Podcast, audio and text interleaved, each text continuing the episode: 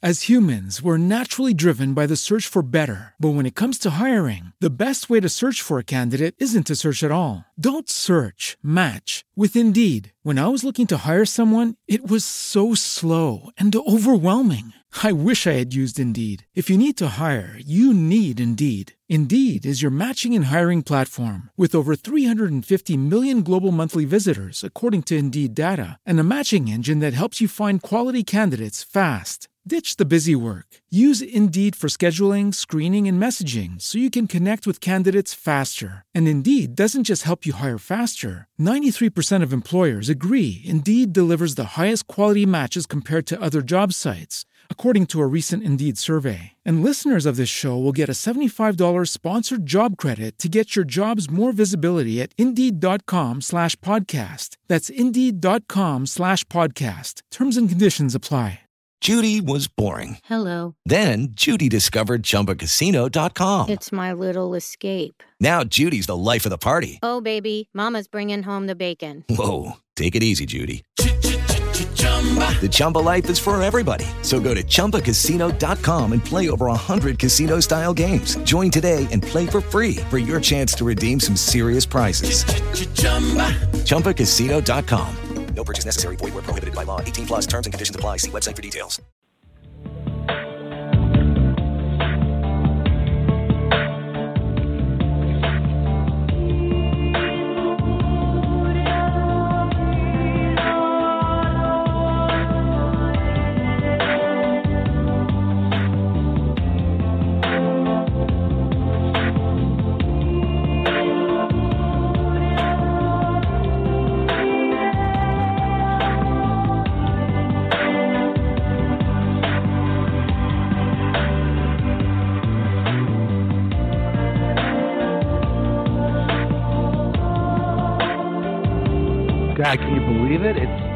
December. We're the end of the year.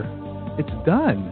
Night 2016 is almost done. I'm just uh, I'm kind of shocked. I, as you guys know, I'm heading to Europe uh, at the end of the month, Paris, France, and I've been looking at the numbers, the the temperatures, and it's actually freezing typically in uh, December.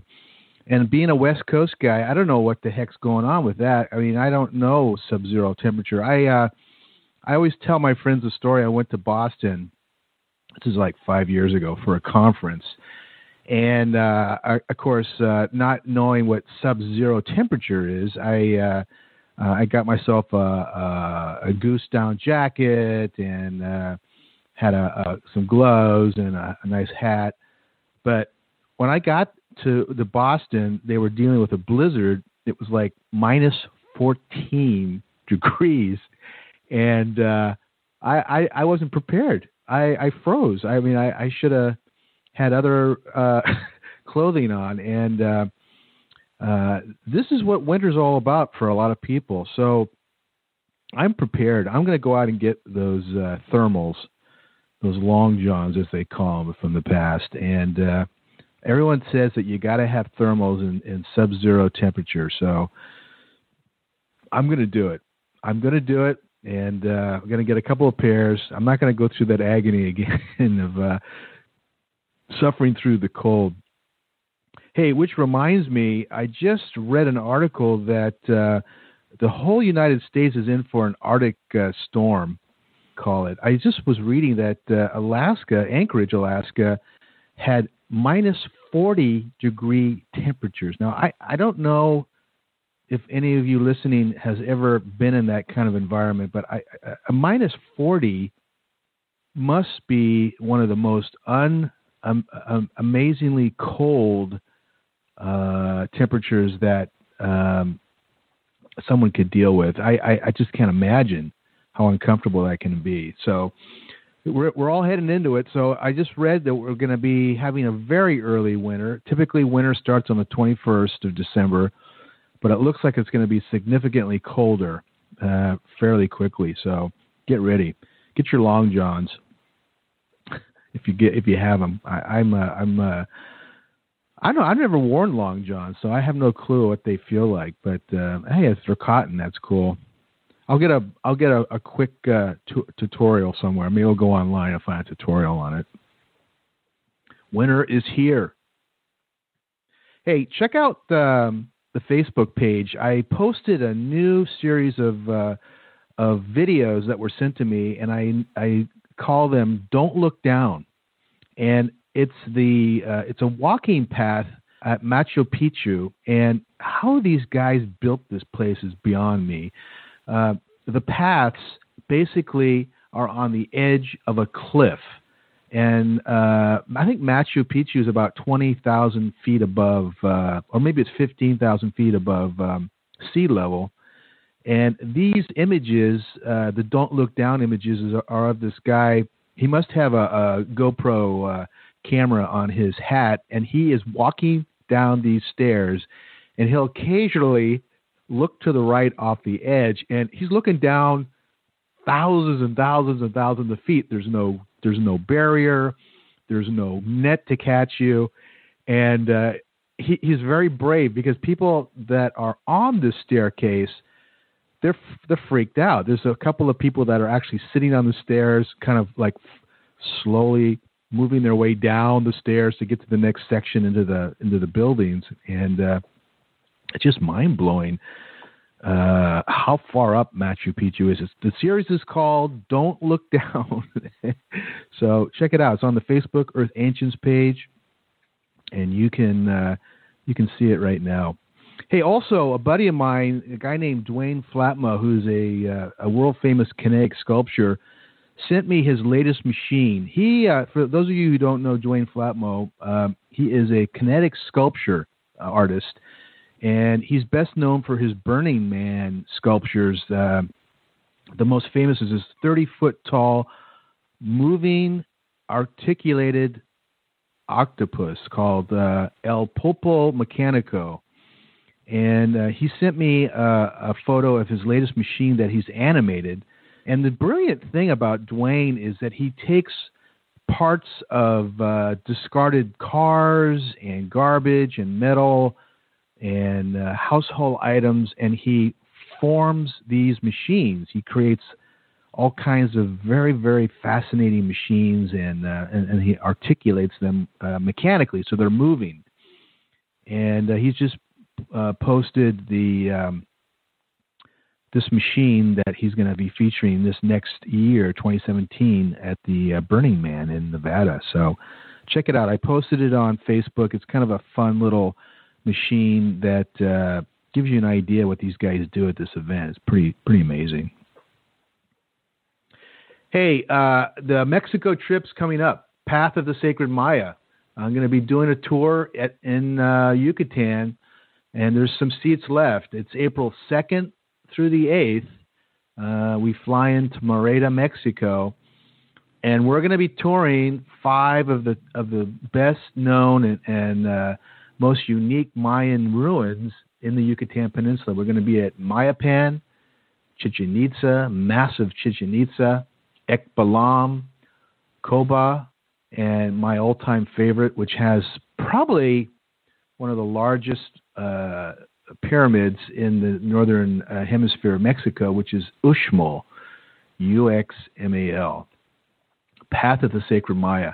Now, I took a look at this uh, at the original pricing, and uh, I've reworked the numbers. We've knocked it off by 400 bucks, and if you join the program, if you go to earthancients.com and look at the itinerary, and you sign up this month, um, we'll discount it an additional 200 bucks. I think it's we're, we're, we're charging just a couple thousand uh, and it covers everything: your food, your travel, your hotel, uh, all the tour guys. You get a guide. We're going to have a a shaman with us, uh, a Mayan shaman. His name is Miguel Angel, and um, I haven't met him, but I know he's highly recommended. And there's something about these sites that is unseen. There's a, a special type of of uh, all I can say it's an energetic uh, that is going on there. When you go to these places, is there's something that's imbued in the stone, and, and, of course we do know on a scientific level that a lot of these pyramids were built over cenotes or, or over water uh, for the specific reason that, uh, and also they're uh, also built uh, on top of geomagnetic fields that pop up into energetics, and they had an understanding of ancient uh, energetics that we don't understand. And so when you climb these pyramids, you're actually bathed in this stuff. You're bathed in the energy of the area. So come on out, Path of the Sacred Maya, April 2nd through the 8th. Uh, we're only going to take about 20 people, and I think we're about halfway there, there, there now. So don't delay. Come on out.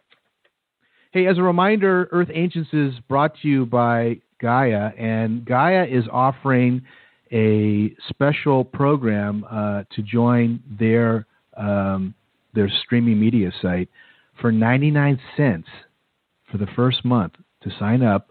You get the entire streaming catalog. They have literally thousands and thousands of of streaming medias by uh, every subject: uh, Graham Hancock, Nassim Haramein, um, uh, Dave Wilcock on the pyramid, the power of pyramid. And this program is for you. Uh, it's made just for you. So if you go to Gaia.com forward slash Earth Ancients, you can join this program for 99 cents. Hey, check it out. I mean, 99 cents.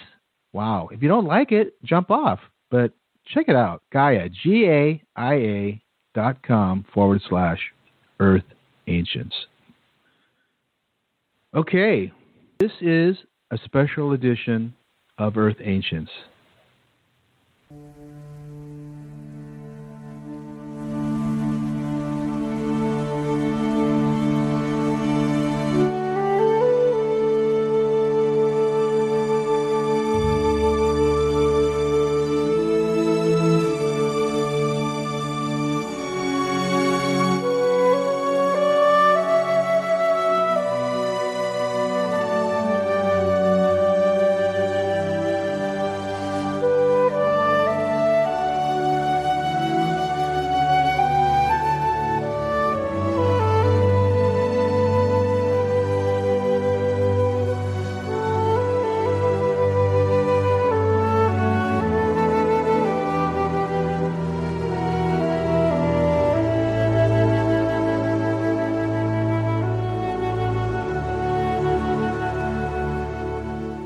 That was the introduction music for a movie called Mission to Mars that was directed by Brian De Palma.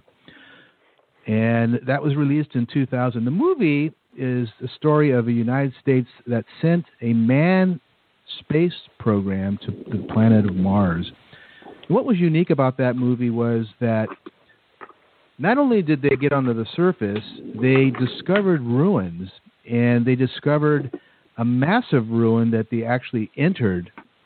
And inside that ruin, they found technology, they found information, and ultimately, a three dimensional projection was presented where they actually met the, the, the former uh, inhabitants, Martians. And I thought that was quite unique because, to my mind, that is kind of uh, an accumulation of the research that had been done late 80s uh, by a number of research scientists, by people who had discovered that the planet of Mars not only had amazing geology, it also had archaeology. And we do know now that in 1976, uh, an unusual image was discovered on the uh, surface of Mars, and that's known now as the face on Mars. And you know, did these screenwriters pick up all this information? We, I, I think they did. I mean, the Viking satellite was the uh, uh, uh, collector of amazing surface features. They they found uh, amazing ancient structures, a pyramid, a face, a number of buildings that are on a massive scale. I think the face is estimated to be over a mile long by a half mile wide. And what what is it about Mars? Why is Mars so fascinating? Uh, today, the United States NASA has sent not only uh, satellites but rovers and probes. The European Space Agency (ESA) has sent uh, satellites.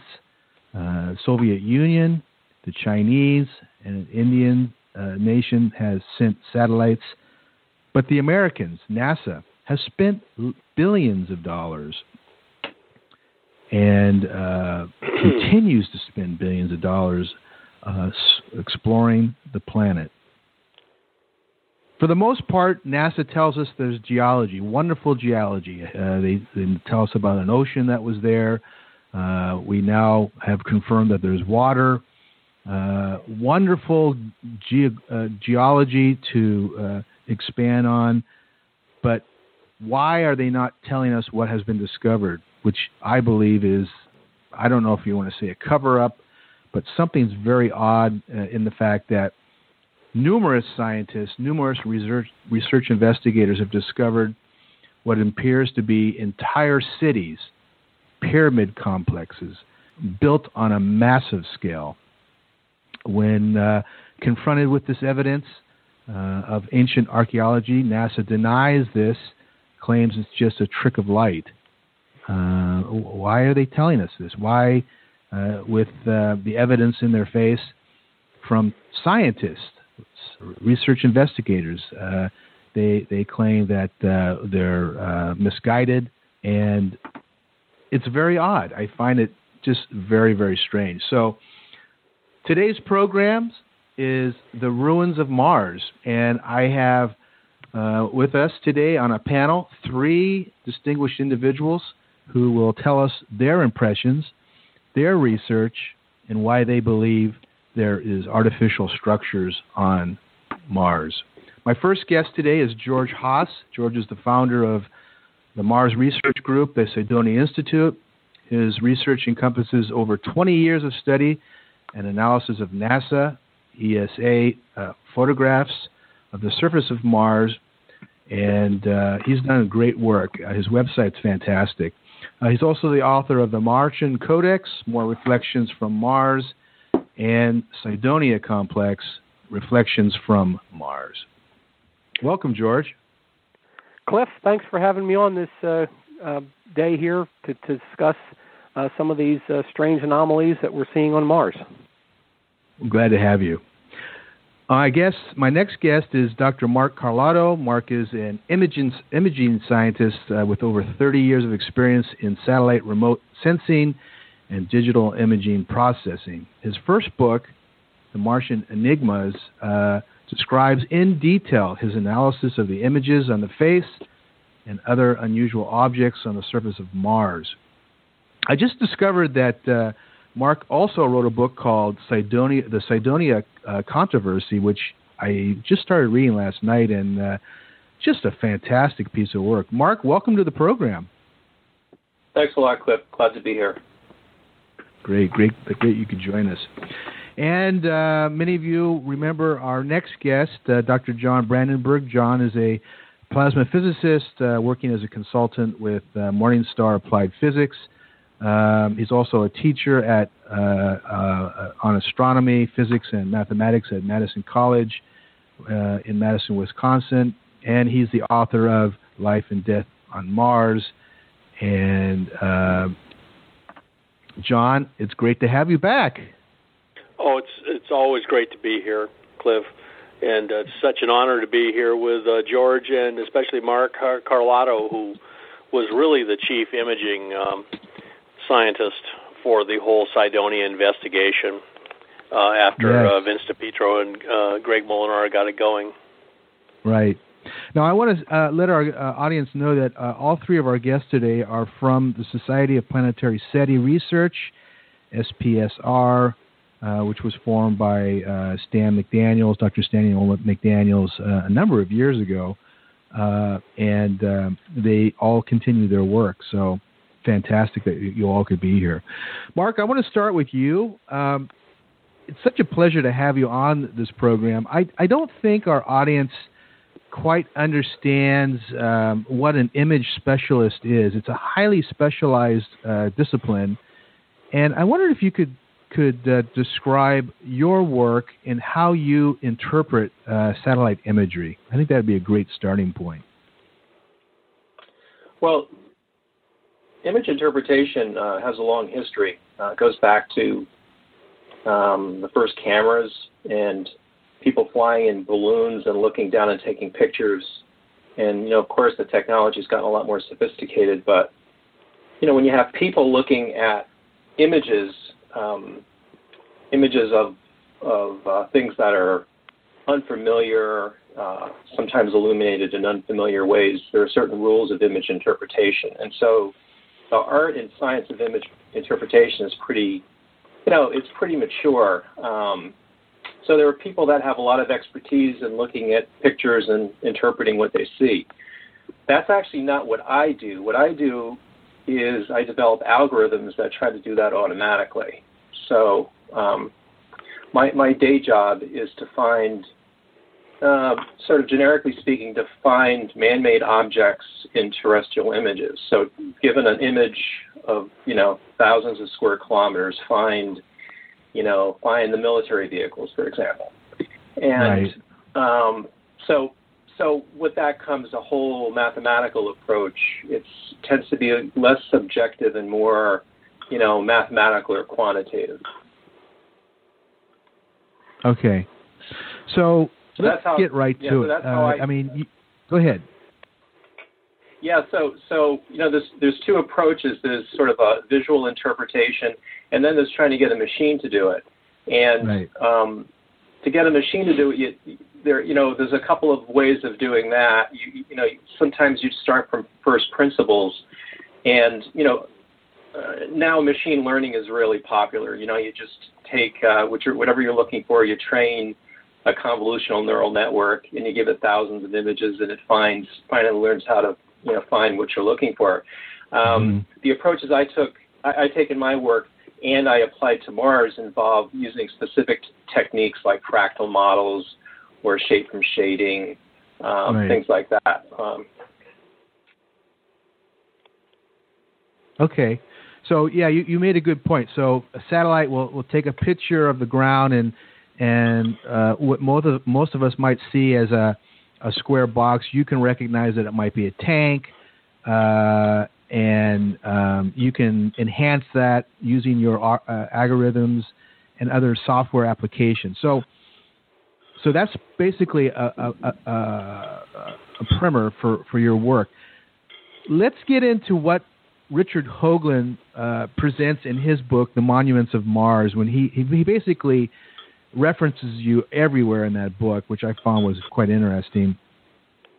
Uh, when when did you begin to take notice uh, uh, that this uh, object in Cydonia, known as the face, uh, was was very unusual and perhaps completely artificial. Was it like the first time you looked at it, it was like, wait a minute, something's going on there? Yeah, it was it was a cold winter day in Boston. Uh, I don't think I had long johns on. Uh, Imagine that. But I was, and he was having was some calamine tea. uh, I was reading the Boston Globe, and there was a, an article, um, and it was uh, I traced it to uh, a group operating in the Bay Area where you are now, and um, I met a number of people uh, over time, uh, over a several month period of time, including uh, including Dick Hoagland. Um, originally, um, I, I contacted them in order to get some data tapes that had the um, the Viking images. Um, the gentleman's name was Tom Rautenberg, and he he had made copies of the tapes and he was distributing them to various researchers. And uh, so I started looking at this uh, after hours on my in, in my uh, uh, while I was working, you know, my day job back then. I was working for a company called TASC in the Boston area, and um, and so you know, I, I looked at these images and was like, wow. Uh, I, you know, I, I didn't remember. You know, I was around in 1976. That was our our bicentennial, right?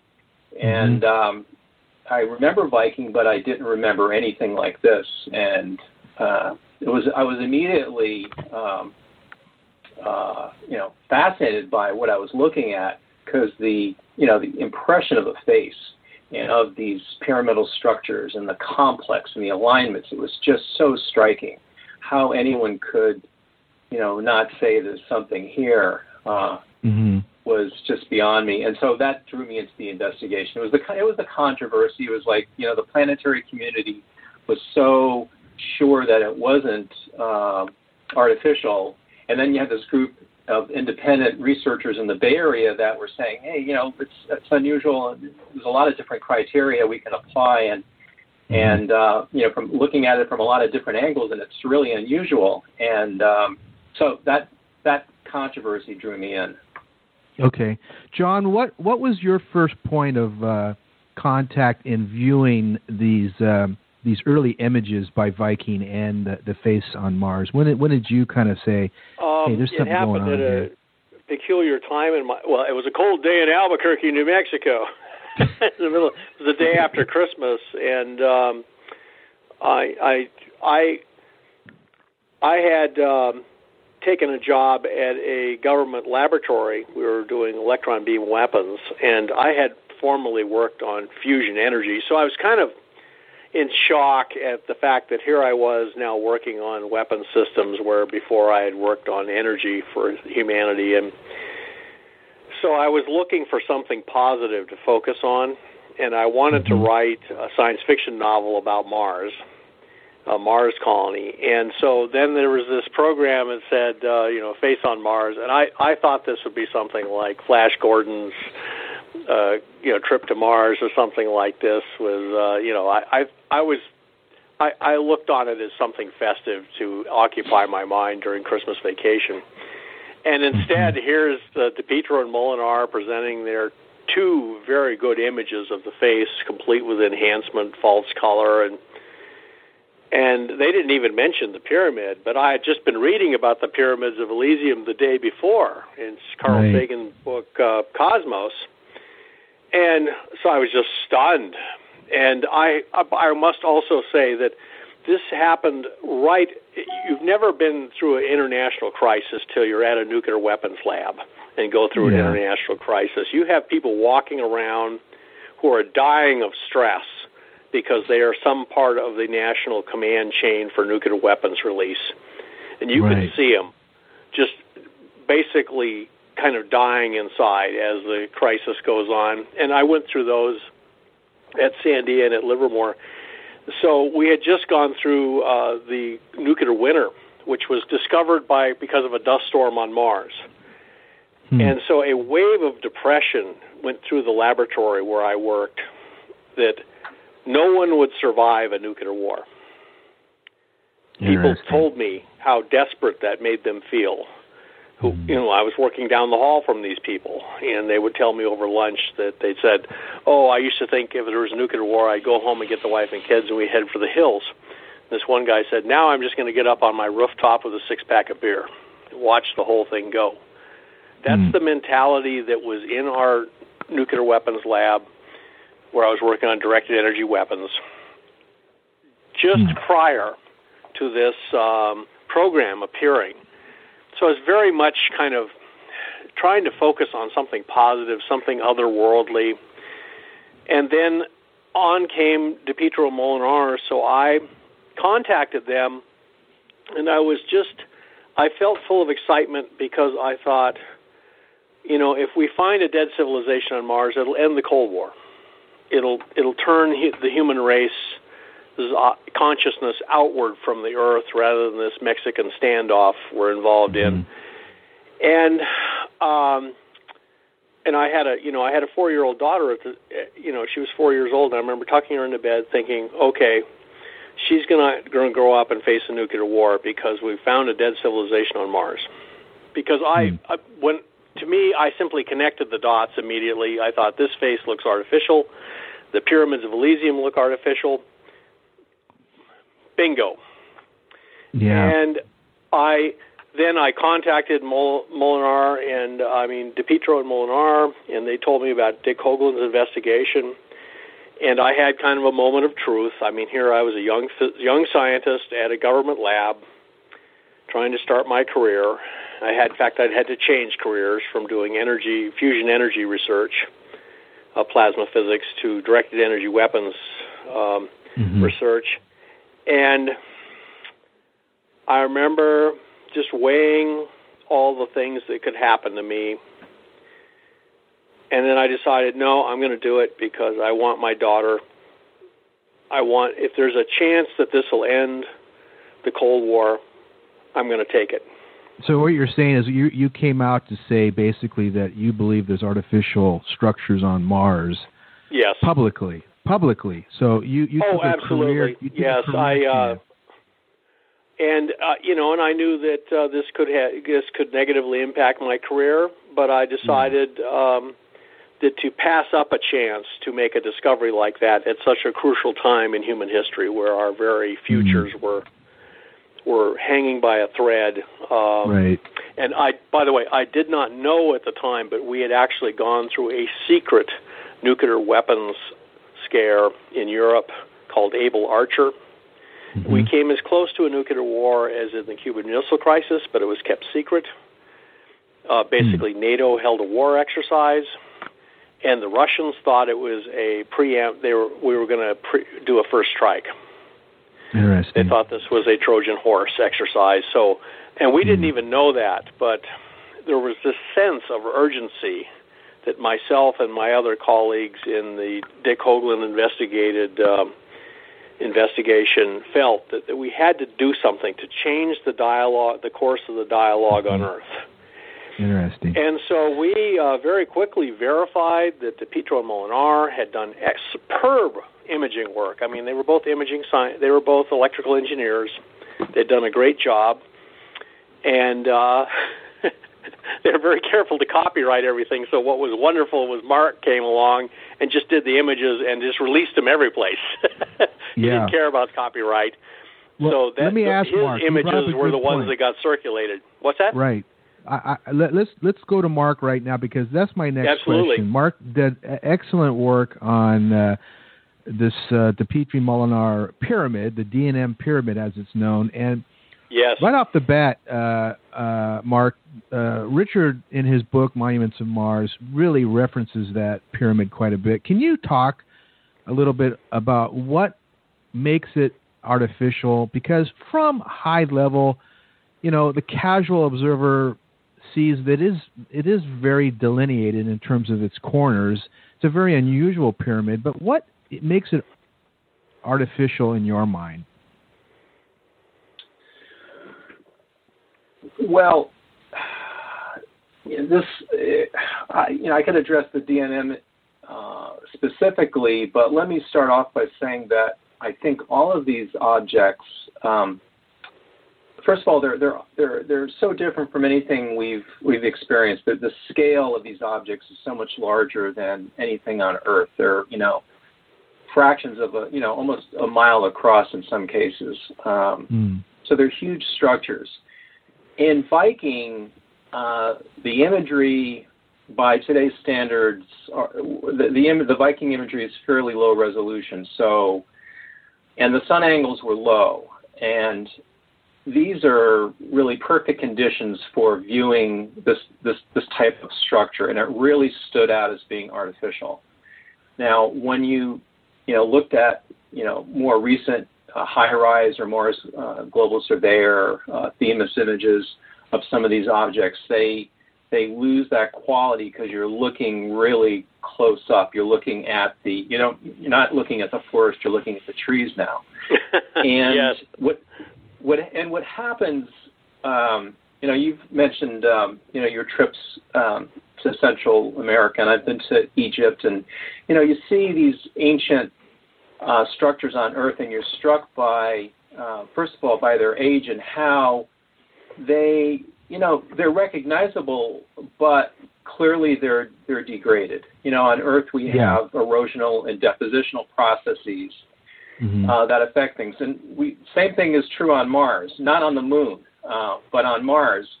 And the effect of this is that over long time scales, um, the details become obliterated. And so, over very long time scales, what's left is the gross structure. So when you Okay. step back, you know, look at low resolution of the pyramid, the face, they look like pyramids and faces. When you look closer, they don't look as artificial. And so Right. some, you know, the planetary community's response to that is, well, okay, clearly these are just natural formations. Right. However, if you look, if you go to Egypt and look at some really old structures, um, they are almost indistinguishable from the background geology. And you get to Okay. this point where, as natural objects become degraded, uh, eroded, and affected by weathering over the years, they start looking like geology again. And Okay. this, I believe, is the case with these objects in Cydonia. Now, the, the DNM has this unusual five sided shape to it, and it has a similarity in shape uh, to other uh, formations in that Cydonia complex, as it's been uh, Mhm. termed. This is a collection of features south uh, southwest of the face. Um, and and the same thing can be true of the face. You know, again in Viking it was very striking, but in Mars Global Surveyor, that first image taken with the light coming from underneath. I remember getting a, a phone call from John and Vince that night that uh, we're, we're we're going out and getting drunk. We we we've seen uh, we've seen enough.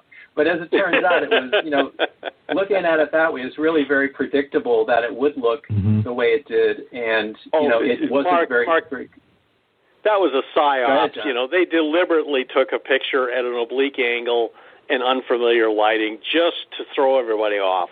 And then they released it to the public in a distorted uh, fashion without having. Oh, absolutely. Right, I mean, left, The whole thing right, Yeah. left, reversed.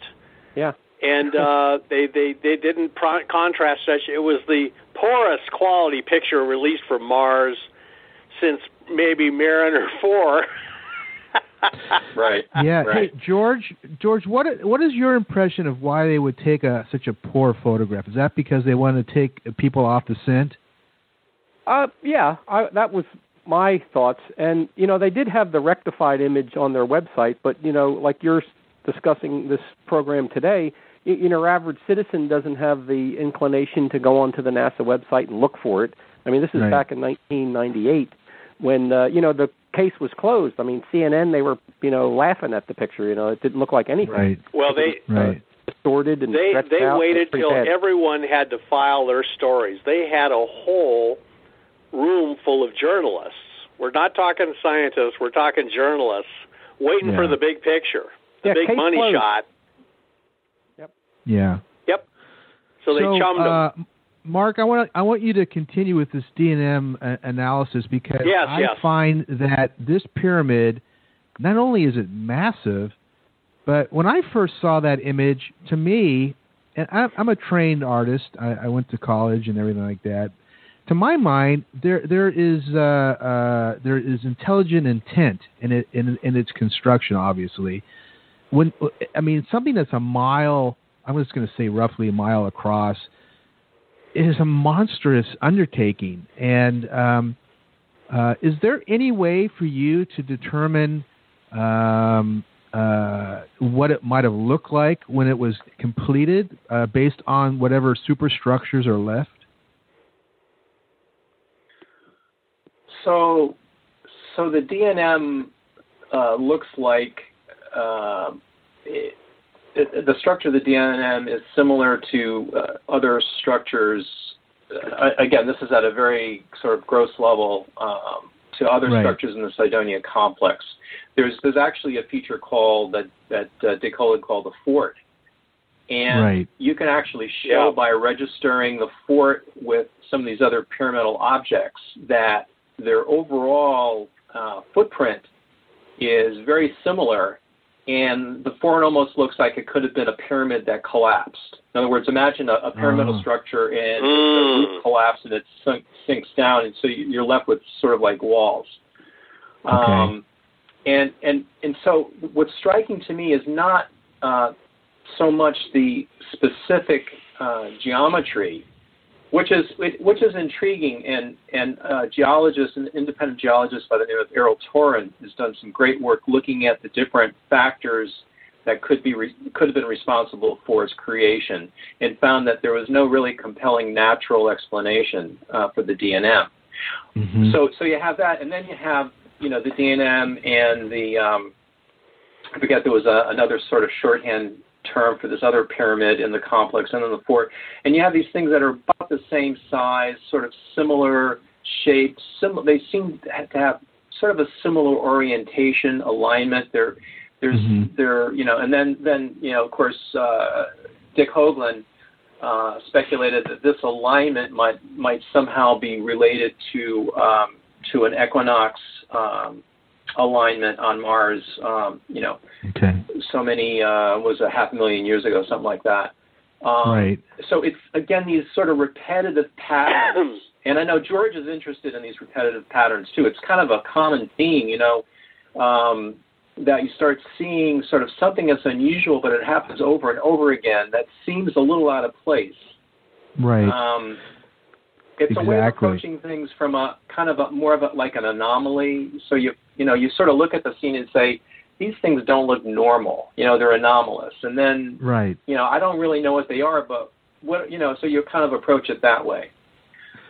Uh, And, uh, George, uh, the I, I'm interested in, in in what you have to say regarding the site. So you formed the Cydonia Institute, I don't know, 20 years ago or more. And when you look at Cydonia, uh, you look at it uh, as a uh, a floor plan or a or a, a map of a city, don't you? I mean, it's it's if you if you look at how these different structures are laid out, uh, the face, the DNM pyramid, the fort, and, and a number of other smaller buildings and structures that are in that area. It's it's a city that's been laid out, isn't it?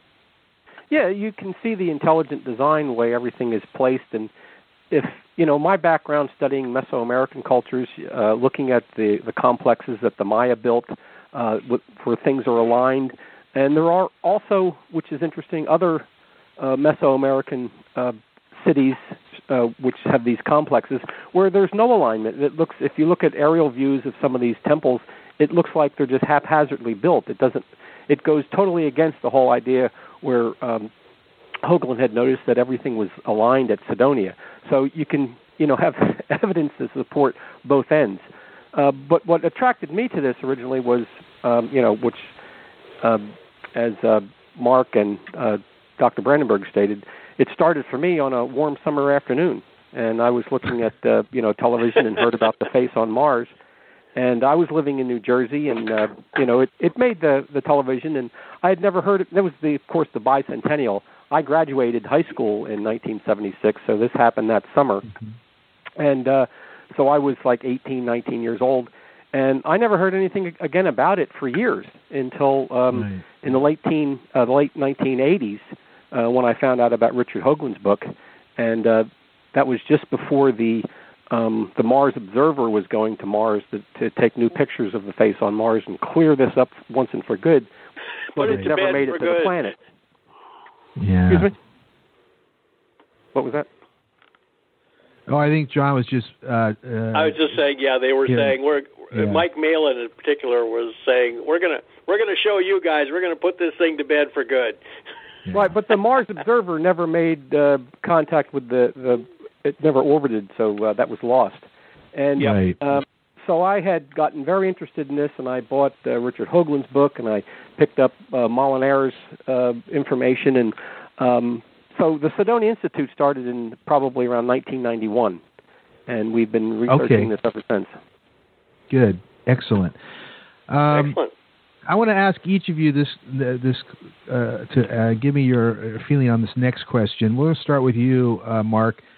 Given what we know today about the relative age of what I'll call pyramid cultures, the Egyptians, the Maya, some cultures in South uh, Peru. Uh, Caral is the most well known that I can think of, which is a pyramid culture. Um, the oldest of these dates uh, let's just say 15, uh, 12 to 15,000. I, I think that um, there's even more speculation from people like um, Mark, uh, uh, excuse me, um, John West on the Sphinx, and the date of that could be 20 plus, maybe 50,000 years. When you consider this, the great age of some of these uh, Earth-based structures, what can we say about Cydonia and some of these other areas in terms of age? And and Mark, I'll start with you. In the uh, late mid to late '90s, um, I I hooked up with uh, uh, Bauval and Hancock and West. Uh, did a few conferences with them, and became very interested in the you know Mars terrestrial connections and know learned a number of things, a number of, of cultural references to Mars uh, in, in the Egyptian um, in Egyptian myths and symbols, and saw that you know perhaps the face could have fit into a a a puzzle, uh, you know, where you know the, the face on Mars was the Martian analog of the Sphinx on Earth, and the pyramids, of course, and the pyramids. You know that there were there were similarities. In fact, at the end of the Cydonia con- controversy, uh, I uh, actually get into some of those speculations, and you know, I, in fact, I you know I was thinking, yeah, perhaps this these alignments, uh, these these coincidences or correlations, maybe they didn't occur half a million years ago, uh, like uh, Dick Hoagland had said, but maybe they were more recent.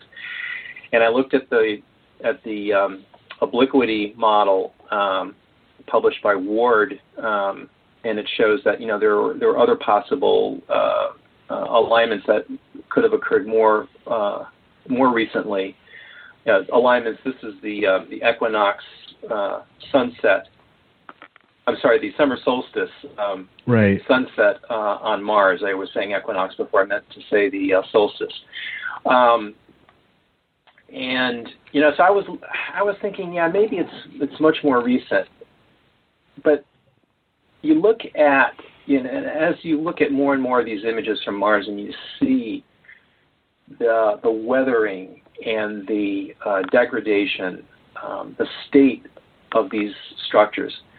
Um, they, we never found the uh, you know the the pile of machine parts and the construction site. You know the things that I remember Mike Malin saying, you know, if there are uh, artificial objects on Mars, there'll be, you know, there'll be the things that go with them, like the construction sites and the roads and the, you know, all these other things, you know, that you, that you find on Earth. But if these things are ancient, you know, uh, incredibly ancient, uh, and mm-hmm. you know, like I said earlier, over time, weathering has the effect of destroying the smaller the smaller things. So all these things, all the subtle, all these other you know things that you would expect to find are gone. You're only left these big de- degraded structures. So as I thought about it more and more, it's you know, and over the years, I, I think that if these structures uh, are artificial on Mars, they are incredibly ancient.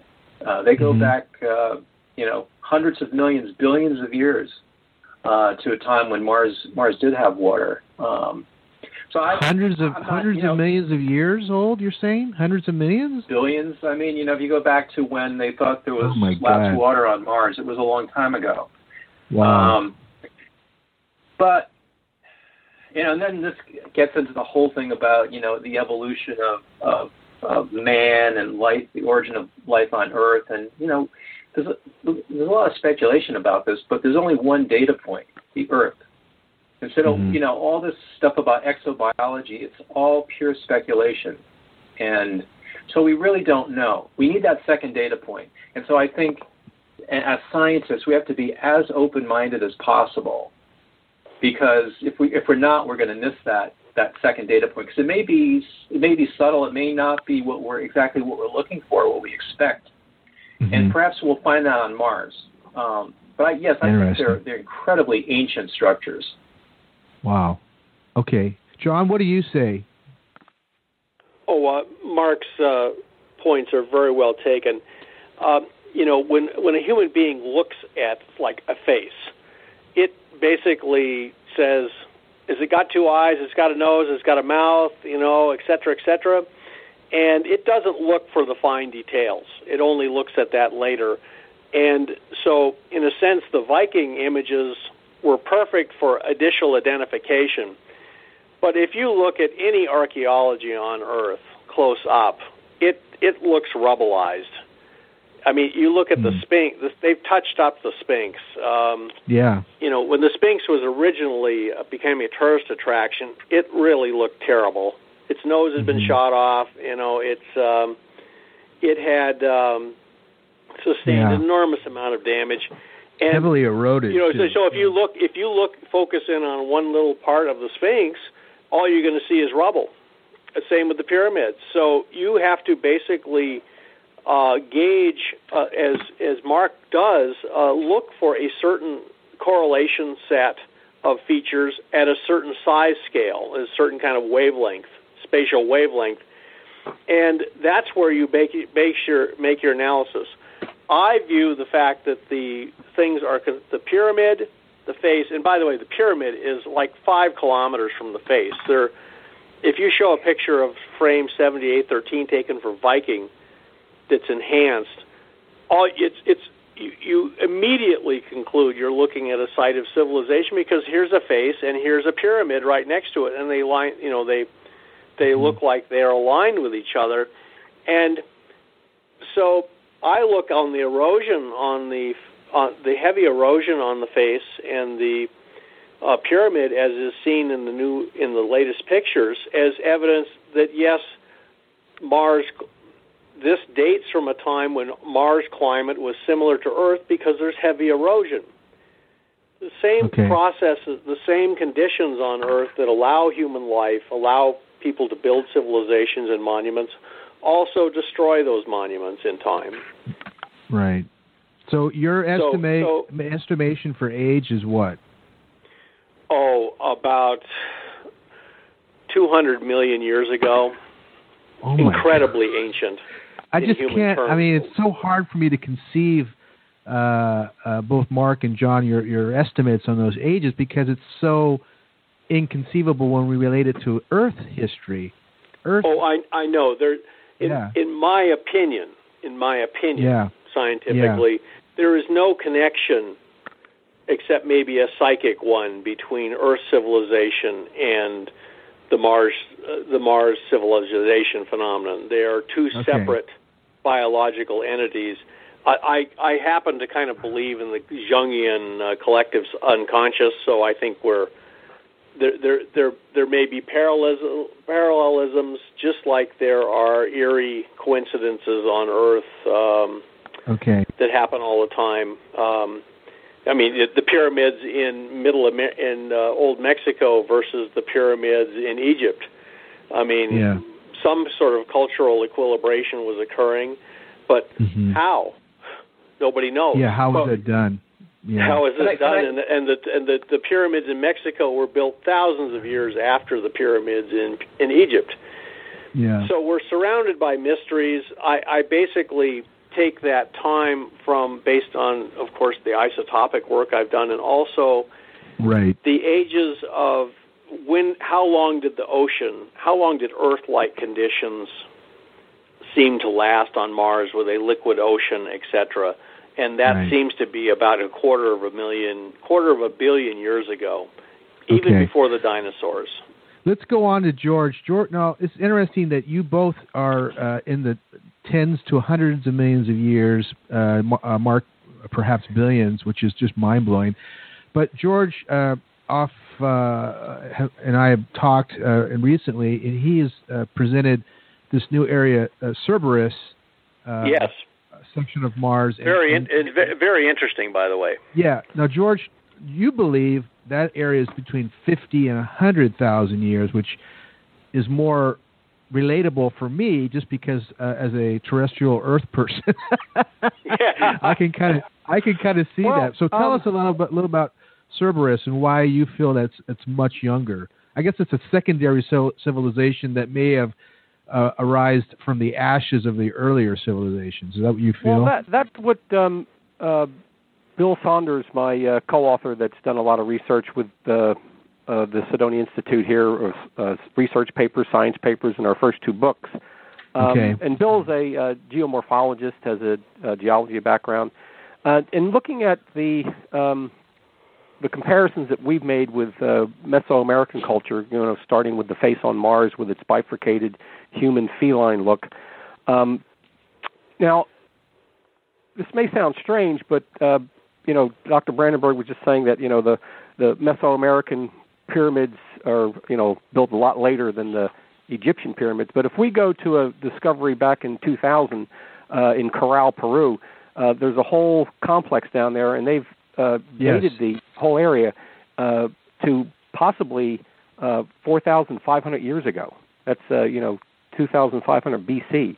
So that's Wow. right up there with the pyramids. And I was not aware of, of, that. I'm some sorry. of the archaeologists down there have thinking that this may date even to five or six thousand uh, Hmm. years old. So it's Okay. pretty amazing. And uh, this is all very similar type of architecture that you find in uh, Mesoamerica, very similar uh, type of constructions. Anyway, but looking at the uh, iconographic aspect of these things that we found, we found a lot of uh, bifurcated faces and uh, animal figurines, pictographic stuff. Um, but this new stuff that we're looking at, that uh, Cerberus here, that region, uh, these are all pyramidal and they look like uh, things that American Indian, the mound builders would build. They're very, very similar to this um, this idea of a, a megalithic culture that Dr. Brandenburg talks about existing on Mars. But Bill and I, we think that these structures were built after uh, Dr. Brandenburg's uh, nuclear war on Mars. And uh, this was the uh, surviving culture that built this stuff and eventually came to Earth. And that's what we're seeing there, and that's why a lot of these are so well preserved. And then Mars eventually just dried up and became a dead planet. And, Right. uh, right. that's just our theory. I mean, we're not going to know anything until we go there, and it seems like nobody's going there to put any feet on No, the ground. we're going to go there. Yeah, I'm uh, we've convinced of it now. But if That's the listeners are wondering what we're talking about with this uh, Cerberus region of Mars, I invite them, uh, if they have access to a computer, just go uh, type in the Cydonia Institute. Uh, once you get to the Cydonia Institute website, uh, Right. go to the uh, toolbar at the top, and it'll be it says it'll say discussion. Just click on the, the discussion tab, and you can go to the uh, Cydonia Institute discussion board. And uh, when you go to the general board, there's a whole list of topics that are on there. There's the temples in ruin. Uh, there's the uh, the um, mound builders on Mars is what we're talking about. Just click on that and take a look at those. Uh, if you like to enlarge the images, you, I'm sorry, you, have to become a member. Just sign up. It takes you about five minutes while you're listening to the show, and then you can uh, look at the images in, in a larger context. But uh, I invite all the listeners out there to take a look at what we're talking about. Yeah, we'll come back to uh, uh, Cerberus in a second. Uh, I, I want to talk uh, about technology if we can. Mark, I'm interested in kind of getting a sense of your uh, what you believe this early civilization's uh, science technological uh, focus may have been. Uh, is there any way for us to to speculate on what it would take to build these monstrosities? Uh, uh, a society with mechanical equipment, a society with some kind of machinery. I mean, uh, you've already given some good ideas that because of the great age, there's no roads, no entrance exits of uh, any uh, visibility, no piles of rubble, no whatever. Uh, I will say this though, in um, uh, a book by Mike Bara, uh, Ancient Aliens on Mars. I don't like that name, but that's the name of the book.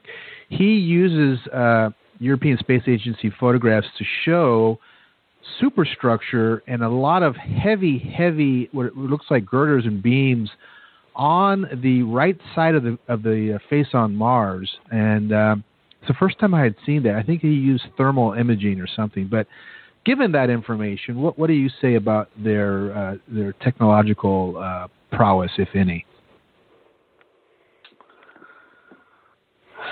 Uh, well, you know, to let me just put this question into perspective. We don't even know how they built the uh, pyramids in Giza. I mean, you, you That's turn true. on uh, ancient, you turn on Ancient Aliens or Nat Geo, and they're still making programs. They're still trying to figure that out. And uh, you know, we can we can go there all the time, and people have been studying that for you know hundreds of years. Uh, we still don't understand. Um, we still can't wrap our heads around how um, people with the level of technology of the uh, ancient Egyptians, how they were able to cut, transport, lift, maneuver, position, stack these enormous number of, of granite blocks, and then cap it off with limestone, and then you know you go in the pyramid, and this the the design of it is bizarre. Um, Yeah. it's- Yeah, the it's- interior it's- is just amazing. Yeah. it's mind blowing, and you know it's it's uh, and it's one of these things. You know, the later constructions in Egypt just n- never really held up, and they're they're much more degraded and much less impressive than the than the earliest uh, structures. So you know, if we're dealing with something on Mars that is vastly older, the mystery is going to be vastly greater. I know this is not answering your question, um, but uh, you know, it's it's a level of, of engineering that um, I think probably has to be you know far greater than any ancient people on Earth ever possessed. Yeah. Probably more than we possess at you know at this point in time. Um, uh, that's arguable, but um, so that's a long-winded answer or long-winded way to okay. say I don't know. Uh, I, I, asked it for a number of reasons. Uh, uh, I, I hear that, and I acknowledge that you uh, gracefully say I don't know. But we know a lot about the atmosphere. We guess that it was thinner than Earth's uh, at a certain time based on geology. And uh, some have speculated, some authors have speculated that if, if the atmosphere is in a, such a, a state, it might have been easier to move massive blocks into place, massive structures, and build on such a megalithic, huge scale. Uh, uh, is that a consideration, John? Uh, I looked at this carefully in the very beginning of the um, Hoagland, you know, the IMIT Independent Mars Investigation Team, and I immediately came to the conclusion, based on just energy requirements, that these things were modified landforms. That you know, they they took mm. a hill that looked like a face, and they added, they carved it, and they added brick facing to it to resist erosion, make it more permanent uh, that's what I think these things are. I think that if you get into the core, if you if you get into the core of the great pyramids at you know at Giza, you find stonework. But if you burrow into these things, you'll finally probably just find just dirt, and um, simply because there's such an enormous scale, even under one third, gra- uh, you know, one forty percent of Earth gravity, which is what's on Mars. Mm-hmm. The the amount, you know, we're looking at the canonical 10,000 men working for you know 30 years. Uh, they they could they could remove a bunch of rock and soil and put uh, facing brick uh, down on a object to make a pyramid out of it. And um, so also uh, George has uh, done some excellent work recently. At the base of the pyramid, there looks like there is a city the ruins of a city. I found this earlier, and I have it on my web page, but also uh, lifeonmars.pub. But George has also looked around and found, you know, cellular structures, very dense, around the base of the pyramid. And I'm sure he has that on his Cydonia incident uh, institute. The, you're talking about the D&M pyramid. Yeah, the D&M pyramid. There appears to be a city that may have housed almost a million people there. Hmm. So this is, in fact, it was quite sad to see this uh, when I okay. first found it, uh, because you you look on here is a ruined city that looks like it would have held as many people as uh, you know San Francisco, and uh, wow. yeah, and it's at the base of the pyramids where you would expect. So that you know, we we were not uh, us investigators were basically not looking for fine details like possibly ruined buildings. We looked at the big the big stuff. And now that the high resolution pictures are there, you can see what looks like the eroded remains of a city. In fact, it reminds me of the Mountains of Madness by H.P. Lovecraft. Interesting. Which featured five-sided buildings and uh, you know this ruined city uh, down in Antarctica in in, in his in his short story. Yeah, George. And uh, this is, it, uh, so. Yeah. So, so, George, is it is it um,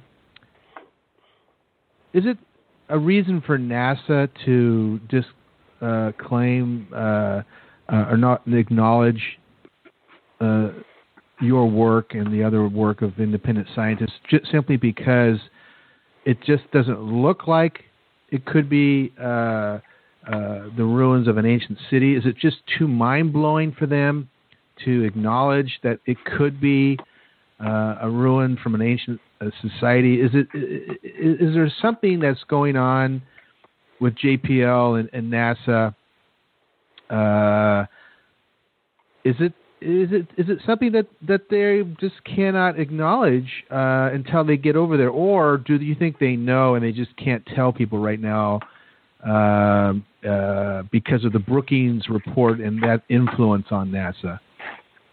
Well, I think one of the main problems with the the NASA scientists, they're scientists, they're geologists, um, they're looking at geology. Uh, I don't think it even comes into their realm of thought that they're going to be looking at anything that might look like ruins, mm-hmm. and they're just looking at the geology. Um, it's like looking at aerial views of uh, indigenous mounds that are built out in Wisconsin and in Ohio. If you look at aerial views with the grass over them, they just look like little hills and things. There's they may be yeah. they may have some type of uh, alignment and placement and look like a ceremonial uh, complex to you or I, but somebody that's a geologist goes, "Oh, these are interesting uh, mounds here," and they'll give it some kind of geological term. And as we discussed earlier, they'll go to the the lengths of uh, any type of geological explanation to go against artificiality before they would even consider that. So mm-hmm. I don't know if it's a real conspiracy that NASA and the, the people working there know about this and they're trying to hide it. Um, I think anybody with an open mind and any kind of artistic background and a knowledge of ancient cultures and looking at some satellite imagery, uh, these thoughts could come to your mind that hey, this looks artificial here. This is interesting, but I don't think anybody, you know, their their bosses don't want to hear that. Hmm. Uh, but I mean, uh, Mark, is this uh, are, are, we all mass uh, diluted? Is this uh, just what is it called, pareidolia in action, where we want to see something, or is this actually proven uh, ruins. I mean, I believe there are ruins. I believe this is archaeology. But I mean, a- as an example, some of the latest rover imagery reveals a horrific event on the surface of the planet where there's machine parts, buildings in disarray, uh, destroyed by a horrible, uh, powerful uh, uh force, even bits and pieces of what appears to be sculpture. I mean, I mean, what's going on? Okay, so do you, do you remember what it was like before there was Google? Like yes, I do. If, uh, okay, so like, vaguely, you know, you're sitting around, you're sitting around after dinner, and you're, you know, you're talking about something, and there's some disagreement, and you know that disagreement could lead to a discussion or an argument or whatever that could go on all night, right? Because you know you would some yeah. things just uh, you didn't have the means to to determine the the correct answer. Uh, You'd have to go to the library. It, yeah, I mean, it was that's right, and and you know, at uh, eleven o'clock at night, maybe that wasn't an option. But then, I, and I remember this the first time I was having we after dinner we were having some discussion uh, at home here, and and I said, you know, let me just Google it, and it was like it was there, and it was like, oh mm-hmm. oh my God, you know, this it, it kind of puts a, a you know a damper on you know, these lively discussions because now everything's settled in, in a few seconds. Life is a lot uh, is, is quite a bit you know more boring now. But um, the reason I um, where I'm going with this is you got um, you got this visionary Elon Musk and SpaceX yes. who is going to Mars.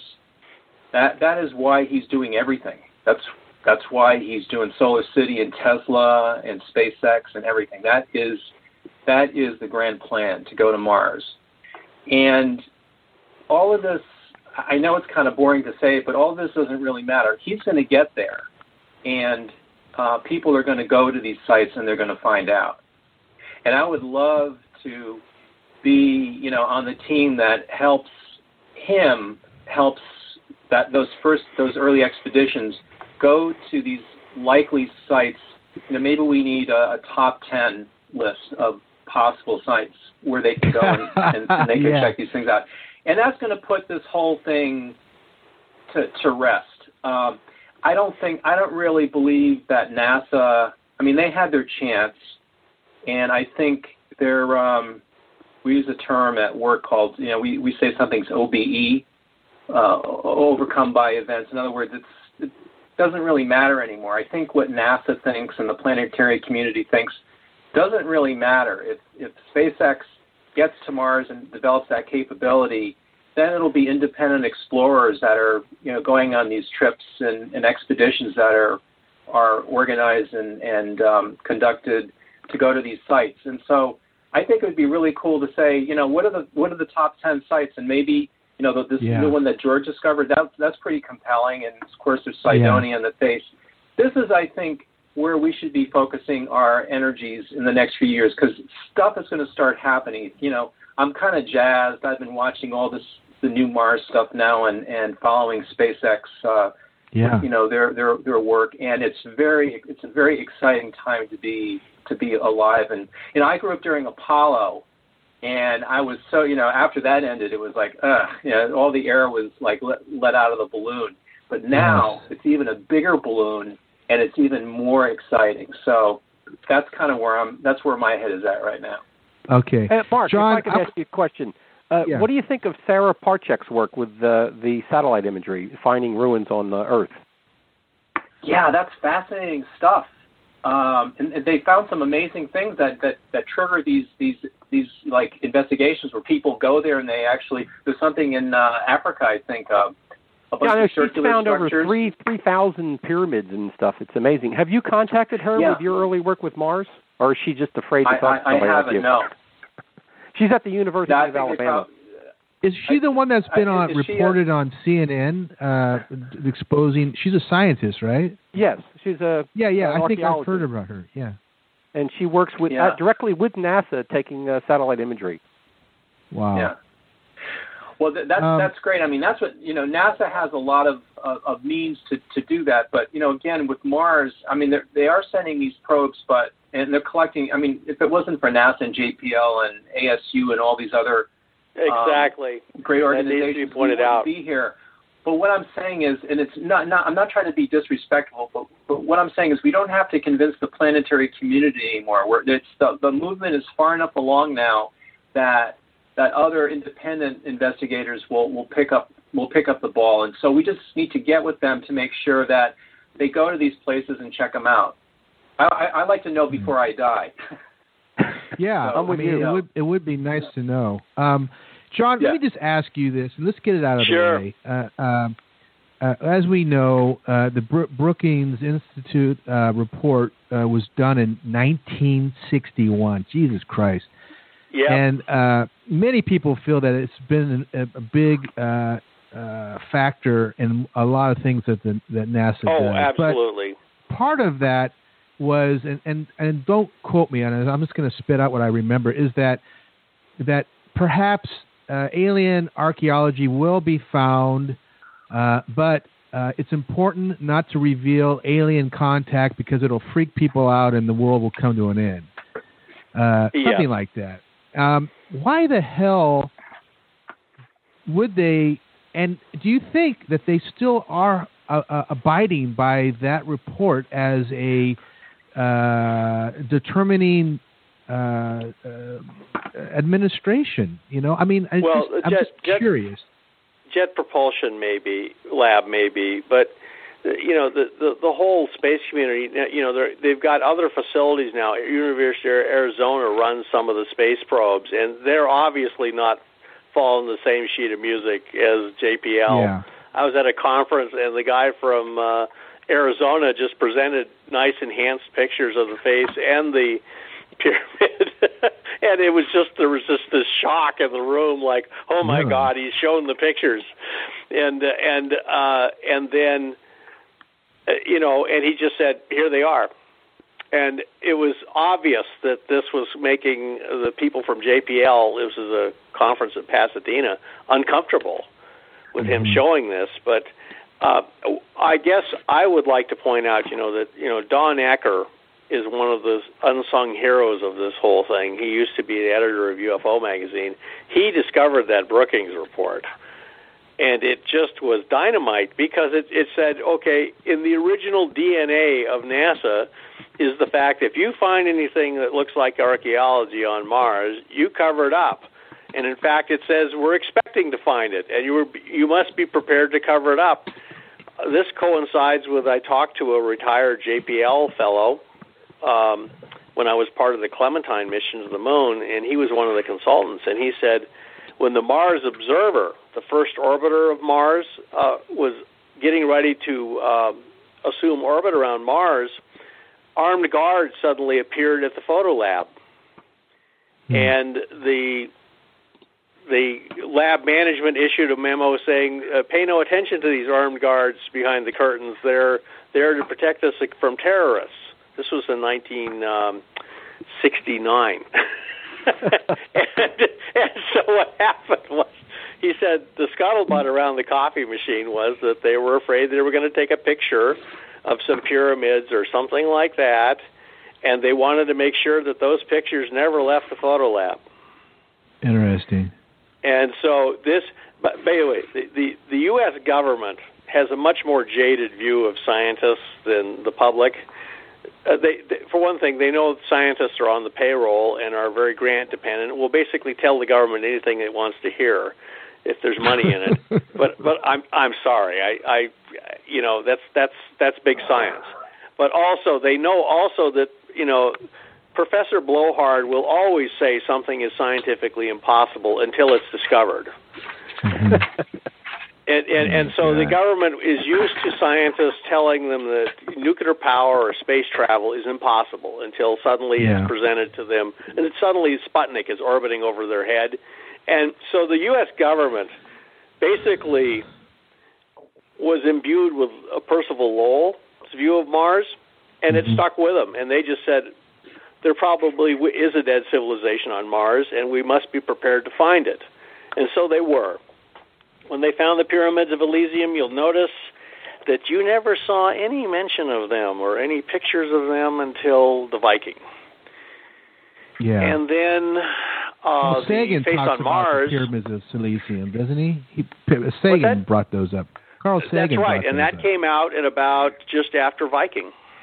Yeah and I'd never seen or heard anything about it before. And then it suddenly popped up in Carl Sagan's work, and then yeah, and it, it, you know I happened to have just by coincidence been reading about that, looking at those pictures the night before I saw the face on Mars for the first time.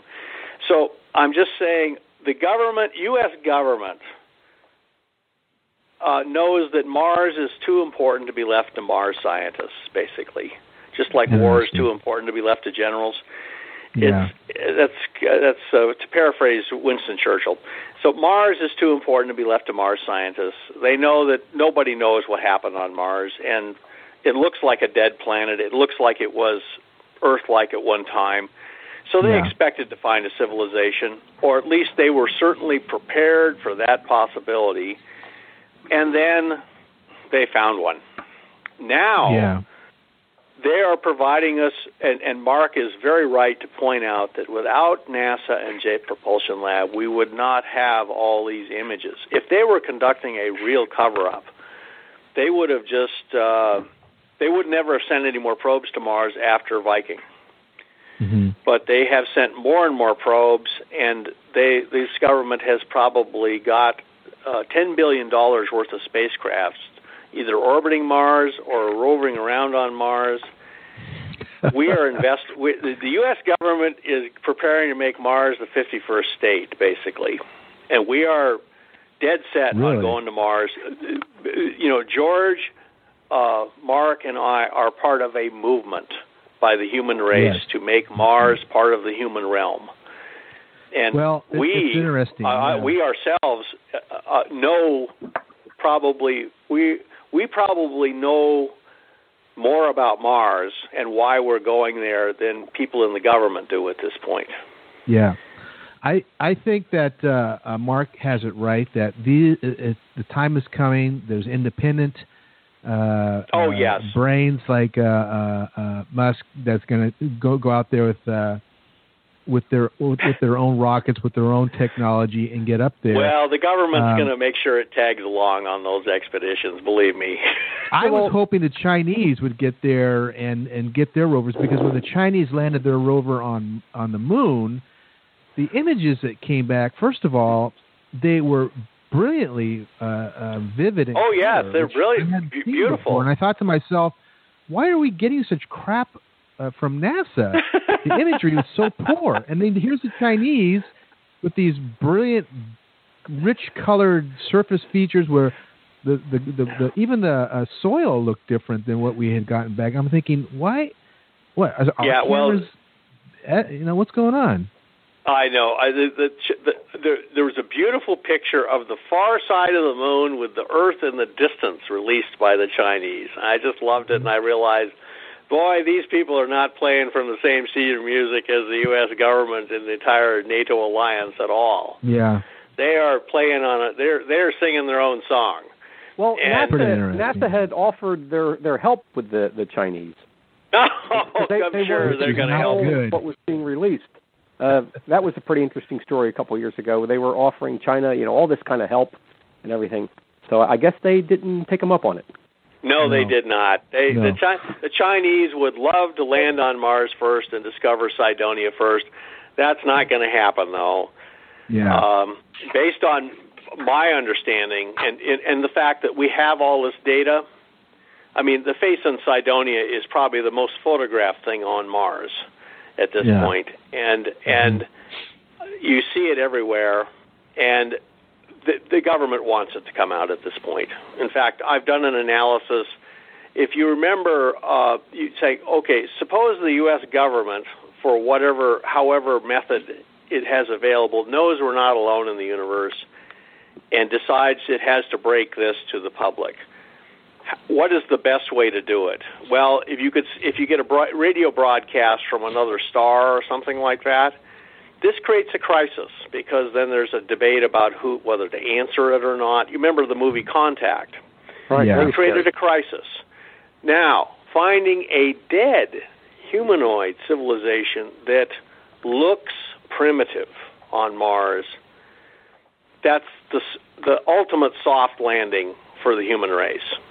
They're dead, they're primitive, we, we can maintain our sense of being. They're millions of years old.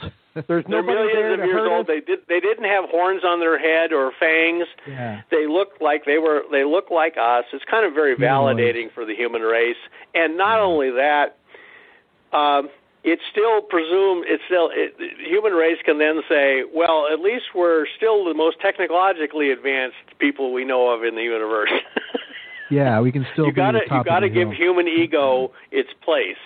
Yeah. And so this is the ultimate soft landing, and this is why I believe the U.S. government has made a decision that this is coming out. huh. That's why we're having this. That's why why we're having this discussion, and why we have so much data. I found on the pyramid of Elysium, uh, not the pyramid of Elysium, the uh, D&M pyramid, a place where there was a what looks like a square area of brickwork has fallen loose and exposed. And sure enough, as soon as I published it in my book Death on Mars, close-ups of that, um, they went and rephotographed it. They photographed Twice. it twice. Thanks to Really? Dr. They, so I have it up on my website, and uh, and so they they took really nice pictures of this, and they're obviously investigating it themselves. Oh, by the way, uh, Mark uh, Carlotto was the first person to point out that there was, uh, you know, ornaments on the top of the helmet. He found these in the Viking pictures, and they've been confirmed now with the new pictures. They're eroded, Mm. but there's still ornamentation. Yeah. And and what we did were suspected was that there'd be nostrils in the nose, and those are clearly apparent in the 1988 1998 picture released by uh, Mark Carl, uh, Mark.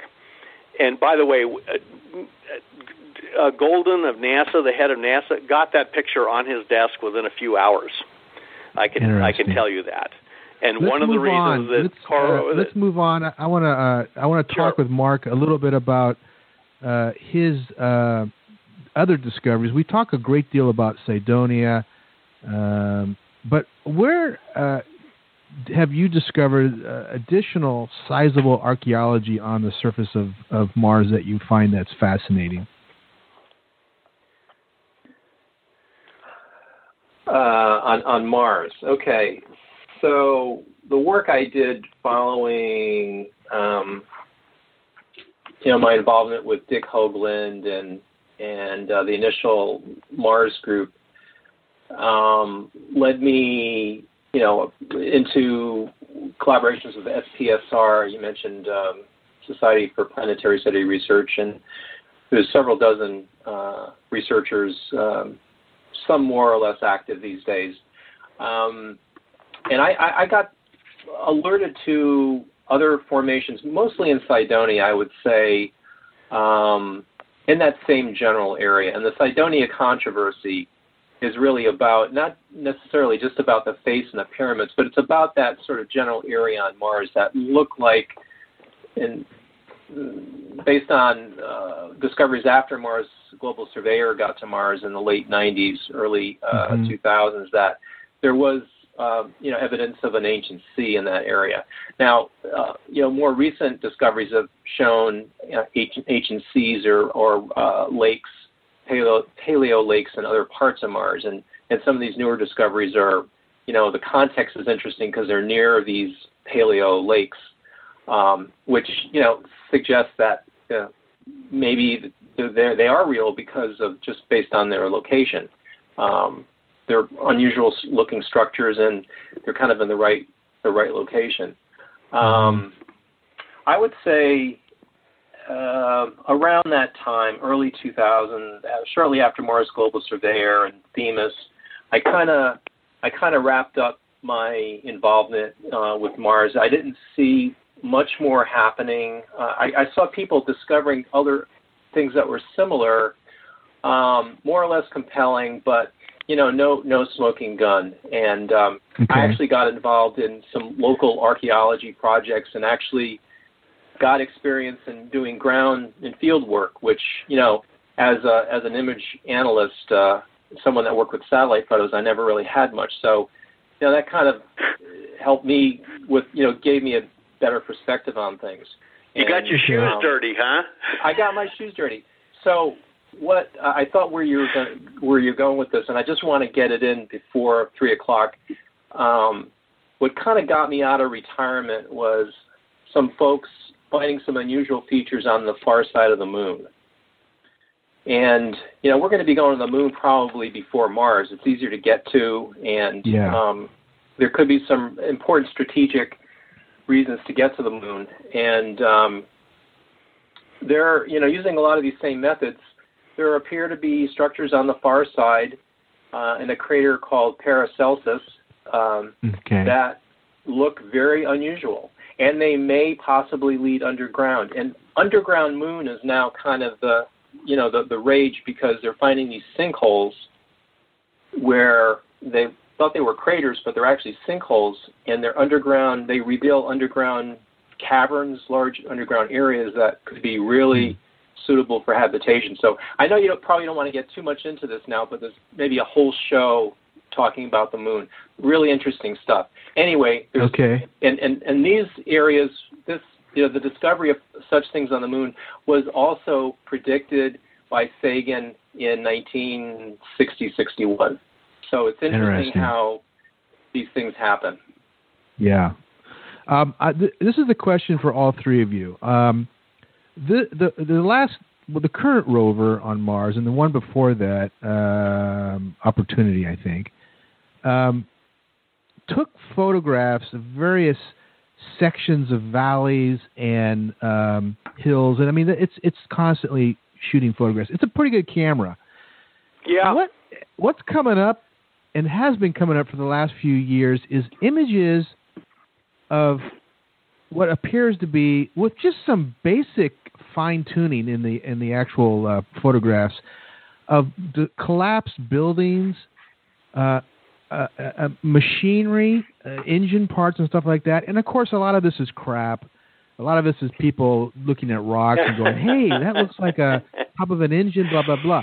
But a lot of it, including a couple of sculptures, especially this one of this woman, and I can't remember what part it is hey, those are flat out sculptures. I mean, there's just no way you can BS that stuff. Uh, M- Mark, have you seen any of these photographs uh, that appear uh, sh- to show great, great disruption on the surface. I mean, just a, a, a destructive force that would destroy a planet. And, and, of course, John, we'll get into your situation and the and the nuclear expl- uh, explosions in a minute. But what do you do? You have any idea about any of that? Have you seen any of those photographs? Well, I don't think I've seen the ones you're you're mentioning now. I, I have seen a number of them, and back when uh, in the early rover missions, um, you know, Dick Dick Hoagland would you know show these to me, and he'd be going on about towers on the moon and all these other structures. I think I kind of became a persona non grata uh, in his eyes when I said, you know, this is these are these are J these are JPEG you know image compression artifacts. You're looking right. at features that are at the resolution of the sensor, and and you have compression algorithms. You, you know, we all know what compression algorithms do. You look at our TV, our TV picture is compressed, and so, you know, I don't. And so I'm, I'm not giving you the answer you're perhaps you're looking for, but I think uh, I haven't seen anything that isn't that doesn't have some natural explanation. But that is that's okay. I haven't seen all the pictures you're talking about, so um, I'd be happy to take a look at them. But so far, no, I haven't seen anything that's uh, that's compelling. Okay, um, uh, George or John, uh, and I can't remember the name of the location, but there's a very well documented sculpture of a woman uh, who's standing or sitting up on a platform looking down into what probably is a uh, was one at one time a garden or something. Do either one of you uh, remember that one or, or, have a reference to um? I guess it, it's it betrays my the way my mind works. I'm I, I may have seen that picture, but what impressed me was the thing that looks like a circular piece of clockwork. Oh, right. Have you seen that? Mm-hmm. Uh, yeah, it looks like an eroded or partly fossilized uh, piece of, uh, you know, clockwork or a valve. Yeah. You know, like a somebody said it was like a, fo- uh, you know, a four-sided uh, faucet valve, something mm-hmm. like that. I guess uh, you know. Uh, all I can uh, remember is I haven't seen anything that looks like Kim Kardashian. Jesus. I know. Well. Yeah. anyway, I'm just saying yeah. that um, I have seen some of the pictures from the rovers, and some of the stuff does look like wreck stuff. Uh, the uh, on my website, I have this what we call the Aztec idol that looks like uh, you know just a carved idol sitting out there on the surface of Mars, and yeah. And uh, my my joke about it was that uh, you know I mean I, I'm pretty much focused on the big stuff at Cydonia and a place called Galaxias Chaos. There's another place Deuteronilus, right. Pyramids of Elysium. I'm mostly focused on the big stuff, and but if if we're right, of course, and I I'm absolutely convinced we are now, you're going to find as George has gone to these other areas and found all this other stuff it, it, Mars just crawls with archaeology, and it's typical that Murphy's law would would come into being, where they would send the rover to the place where they would probably hope to avoid taking a picture by accident of some of this stuff.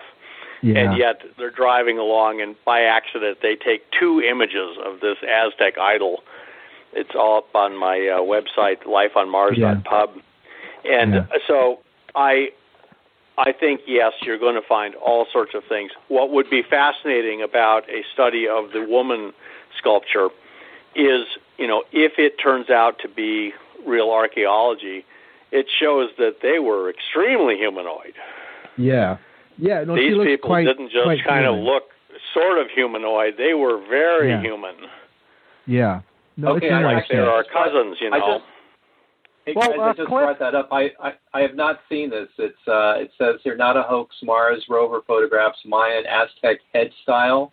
It's it's unbelievable. This is not a fake. This is uh this is pretty. Oh yeah, the the the the, the, amazing. the, the Aztec idol, I call it, or that's what I heard I had it not referred seen to. that before.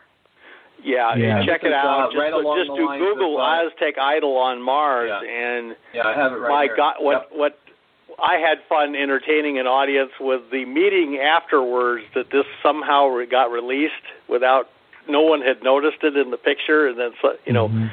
We have a million eyes now looking at everything that comes from Mars. This has become a group project. And Exactly. you know, I just imagine the meeting at JPL afterwards, and somebody, some manager screaming at his subordinates, "Who let this out?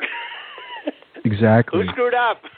Well, that, Exactly. that Hey, um, head that Dr. Brandenburg is showing, it, it's not very big in the image. I, it's probably No. no, more than no, a it's foot. not very big in the image. It's, it's something, in fact, you wouldn't even notice unless you were looking carefully. I didn't notice it; somebody else did.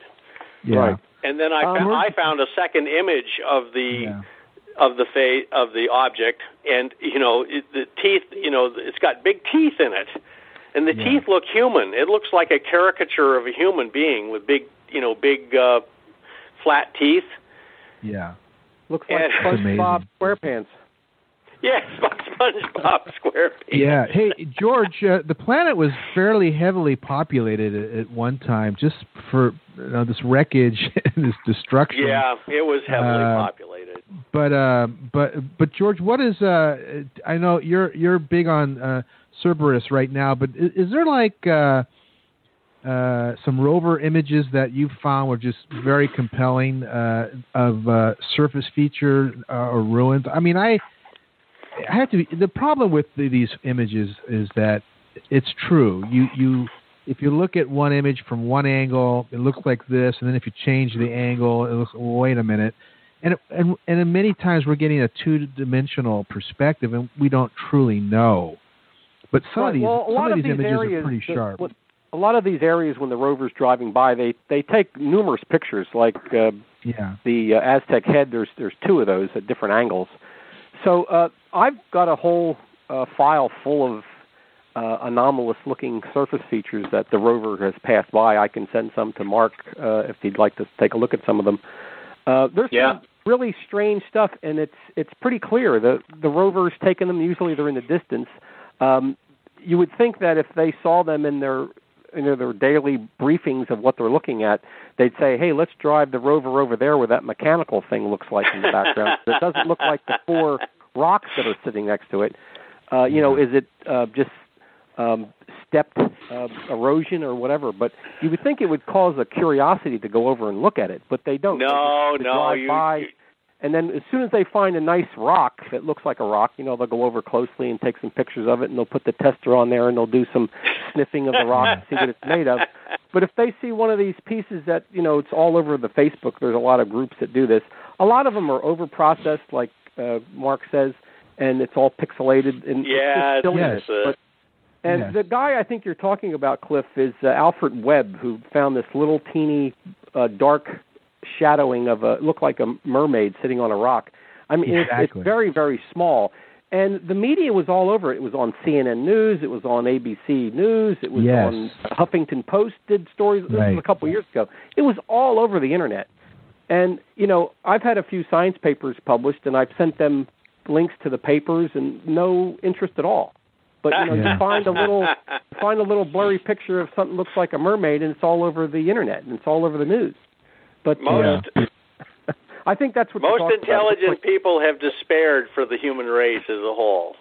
yeah, Yeah, they they like George, little and you're, you're novelty stuff. confronting that that they're interested in stuff that they're not. in- You know, the, here's the really scientific, the big science, and they're not interested in that. They're interested in something that looks like a little mermaid or something. Exactly.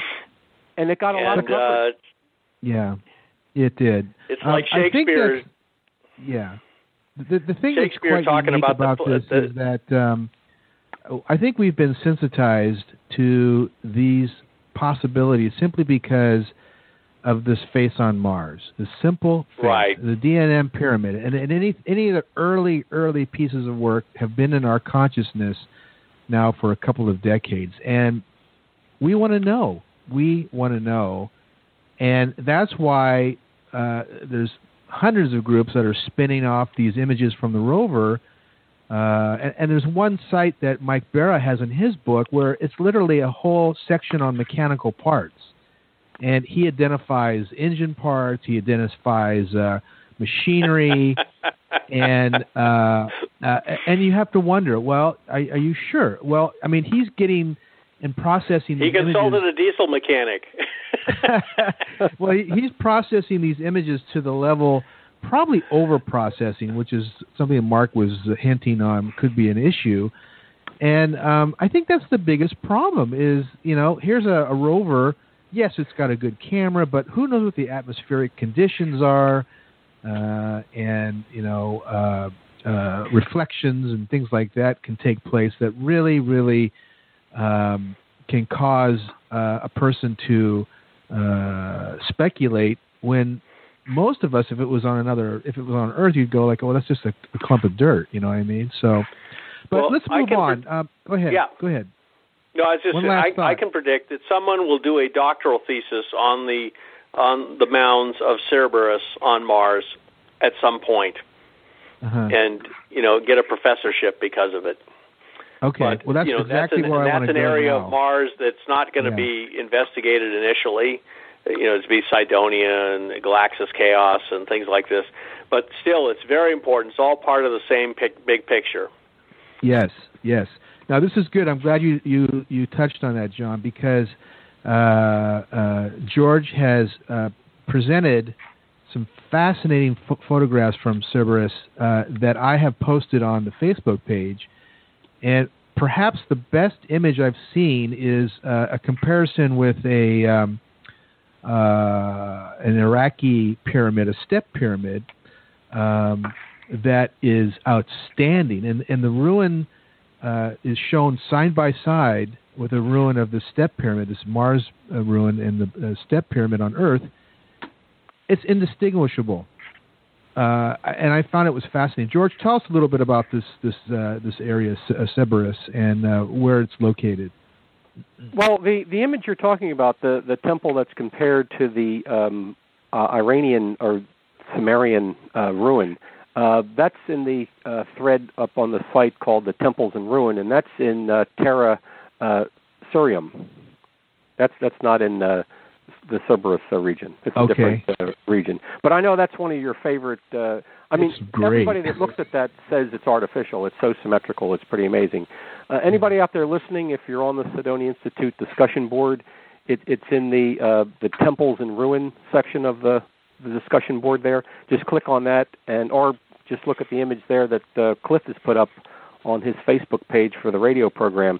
And it basically just shows uh, NASA took this picture back in I think 2000. Uh, this was a uh, Mars Global uh, Surveyor image, and they just frame it right down the middle. It's like they knew what they were taking a picture of. They they were focusing on this formation. It wasn't one of these uh, broad, Oh. expansive views. I mean, it's just right there, right in the center of the frame.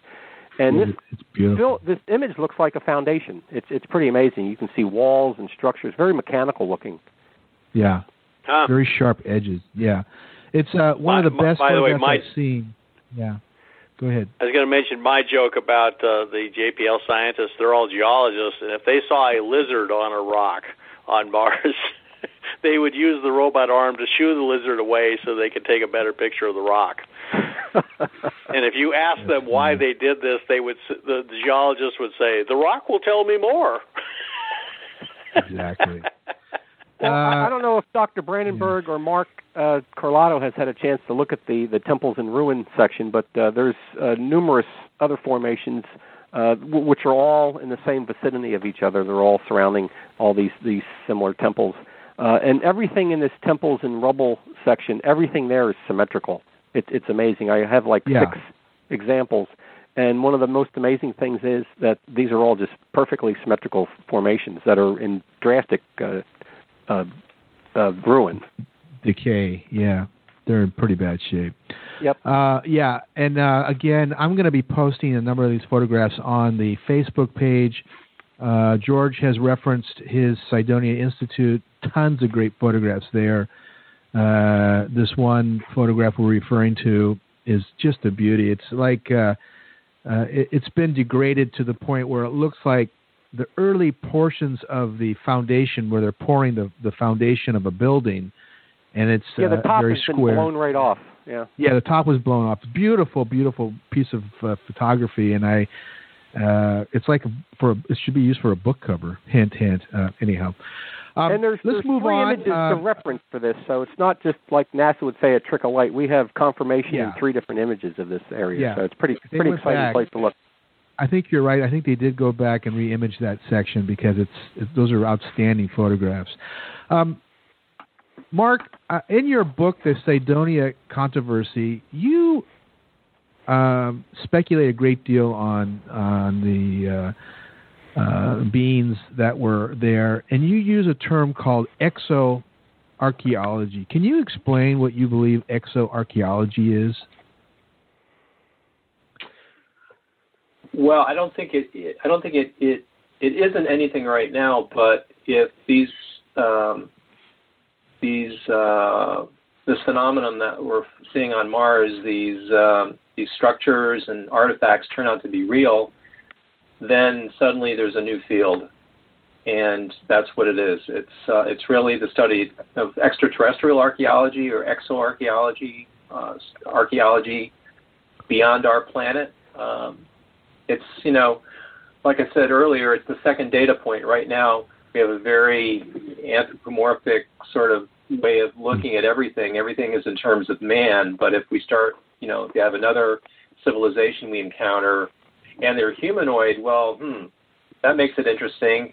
Or, uh, but if they're completely different, you know, that's these will all be, um, uh, you know, it's the next step that we'll take as a as a multi-planetary species if that's in fact what we're to become. So that's that's what it could be. But right now, okay.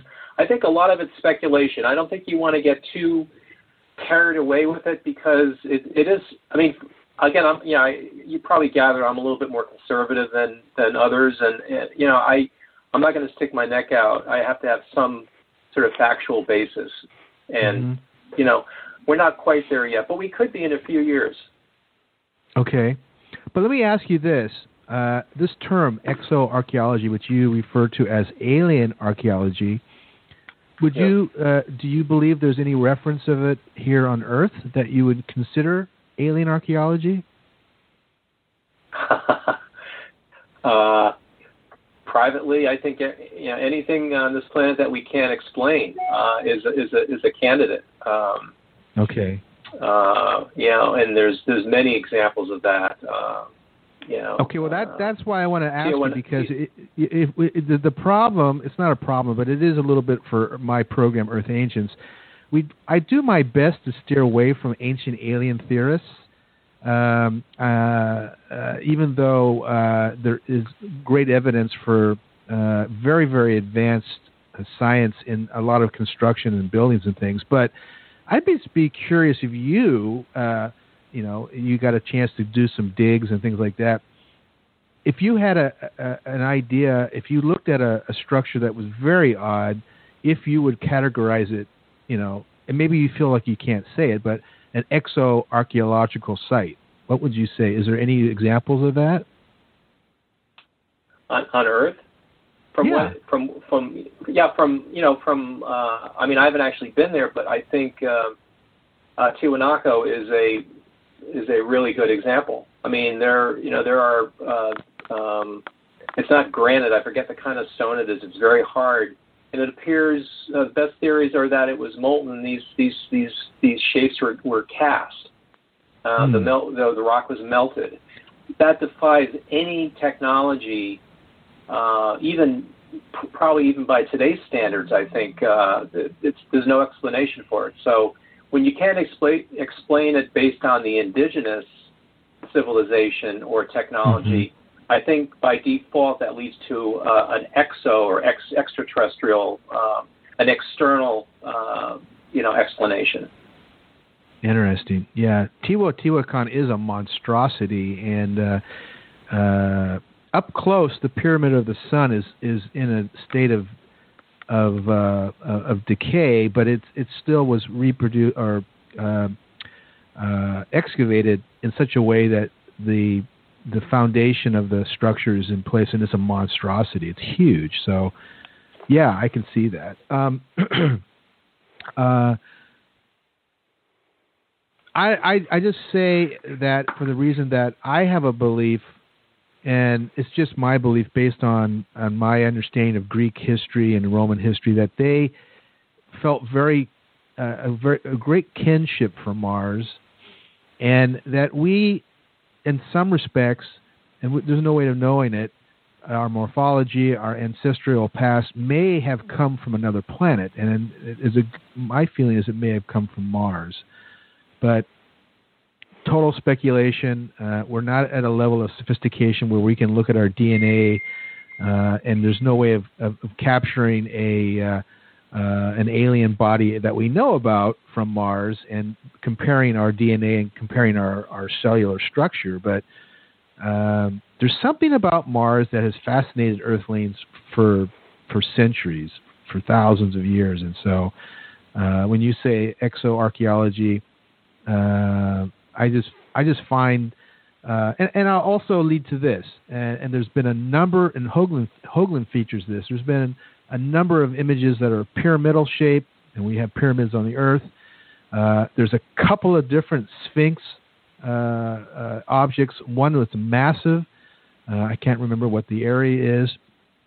Obviously, we have an example of the Sphinx in Egypt. Uh, so again, this is speculation, but there's a tremendous amount of similarities in, in our two planets that makes uh, it, it, quite interesting to consider. So, you know, I just like to comment on um, on this, and you know, you you, made mention of the Greeks and you know our fascination with Mars. You know, a lot of what the Greeks knew they co-opted from the East, uh, from Sumerians and you know, the Eastern traditions, Eastern cosmology talks about time scales, uh, the yugas that are uh, millions and you know millions and millions of years, and they count. You know, even the Mayans, you know, their, their long count, they deal they deal in extremely long frames of time. Yes. Um, this this suggests that perhaps our Western view is much more myopic. That we think only in terms of you know the rise of you know modern man, quote unquote, in in, in Western Europe. Uh, and then you know that and that was the beginning, and then everything else is you know has has sort of followed from that in kind of a monotonic you know uh, um, evolution or or um, development. But you know the Eastern um, traditions talk about time frames that are much much longer, and these are time frames not with dinosaurs and primitive life forms, but with with uh, you know beings, intelligent, conscious, uh, you know, spiritual beings, if you will. So right. you know, what do we make of that? I mean, all this is. Uh, I like to think this is all one equation, and you know, everything's all the terms have to balance out. All this, you know, the truth has to sort of take all this into account. So I, that's why I think the stuff on Mars is is really old, and I think there's a lot of stuff on Earth that's not explained in terms of our development as a as a technological society. Perhaps it was yeah. an earlier, um, uh, you know, a pre uh, antediluvian, um, pre-flood civilization. There's, you know, a lot of people love to speculate about that, and that's a yeah. tradition um, all over the planet. All, you know, uh, tens, hundreds of, of, of cultures speak of, of flood or flood-like events. Exactly. And uh, you know, Mars was ravaged by floods right? There's all these signs of massive uh, water erosion that occurred, and you know, so I don't know. It, there's so much we don't know. I think that's exciting. I, I, I don't I don't want to say yes, this is the way it is because we don't have even close to. Uh, I mean, we have, like I said earlier, one data point. So let's let's hold off judgment for a while, collect some more data. Let's get to Mars. We really need to get there. I agree. I got to have those feet on the ground we got to get up there. Absolutely. there. Um, I, I, it's funny because I, I am so disappointed with NASA, and I was so uh, uh, gratified with this uh, European Space Agency's uh, uh, uh, camera on their satellite. The photos were just wonderful, and so many authors use those rich photographs, not only of Cydonia but other regions of, of the planet. And it just, it was just to me, it was almost like a slap in, in NASA's face. Well, if you're going to restrict us from uh, seeing the good stuff, the Europeans are going to take some photographs, and now the Chinese are going to be over there. And and I, I'm I'm encouraging. I mean, it's really tough to land a rover on any planet, but the Chinese are going to attempt it. You know, and hey, more power to them. If if NASA's not going to come up and uh, and uh, reveal what what's there, you know, hey, somebody else is going to do it. So, of course, right. I'm, a, I'm an American, so I'm hoping we, you know, they do come clean and, and show us what what we need to see, what we want to see, but. I want it to be in my lifetime. well, NASA works much better when there's a competition out there, like Russia at one time. But you know, then we were the only one doing the uh, research, so they kind of uh, had complete control until recent times with True. India and you know Very Japan true. and China. So yeah, right. we'll see what happens. Well, listen, we're getting down to our we're getting down to our program. I want to touch on a couple of things. John, I want to talk with you. Uh, Yeah. In our last conversation here, we, we talked about your discovery of uh, two nuclear uh, weapons were uh, and their explosion over the surface of the planet. Basi- basically, basically, we have nuclear weapon signature on Mars. yeah, you have signature. massive nuclear weapons. Now, in, weapon in the beginning of the program, you mentioned you had uh, some new information on the isotopes. Why don't you go ahead and present that? Yeah, there there are two big isotopic anomalies on Mars. One is the xenon 129 anomaly, which sticks out like a sore thumb. Everywhere else in the solar system, and every reservoir that we're aware of, of like meteorites and things like solar wind, etc., the xenon 129 to 132 abundance ratio is roughly one. On Mars, it's two and a half. Xenon 129 is two and a half times uh, what it is, what the, the the amount of 132. So it sticks out like a sore thumb. And people have tried to explain this by saying, well, iodine 129 decayed and Mars lost its early atmosphere, but th- that would have to mean that Mars' new atmosphere was very thin, like it is now from early times, and that's ridiculous. Mars obviously had a very dense, thick atmosphere. The only sources for Mars' atmosphere are either the Mars basement rocks or meteorites or comets, and we've now been able to get the xenon 129 132 ratio for all of those things, and they're all one. So something obviously very strange happened on Mars. The other thing that sticks out like a sore thumb on Mars is uh, the nitrogen 14 versus 15. Normally, nitrogen 14 is the most abundant element, uh, most abundant isotope in our atmosphere, and it's, it's also most abundant in the Martian atmosphere. But there's about 50% more nitrogen 15 on Mars. And the only process they know of that can do that is uh, solar wind fractionation, breaking up nitrogen molecules. That would create nitrates on Mars. Nitrates, so many nitrates that would cover Mars to the depth of several feet. And they found just only traces of nitrates. So the xenon, the, the xenon 129 is an enormous uh, anomaly on Mars. Now the the nitrogen 15 is an enormous anomaly also, and it turns out when you set off a nuclear weapon, the neutrons combine with the nitrogen in the air, the nitrogen 14, and they release a gamma ray when they do that. So one of the deadly aspects of a nuclear weapon going off is that the air actually becomes a radiator of gamma rays because of absorbing these neutrons from the bomb, and it makes a bunch of nitrogen 15. So the two big anomalies on Mars are actually explained by this uh, nuclear weapon hypothesis and nothing else. I mean, they don't have any other natural phenomena that can explain this. And so uh, that's a recent, uh, the, the nitrogen 15 result is a recent result.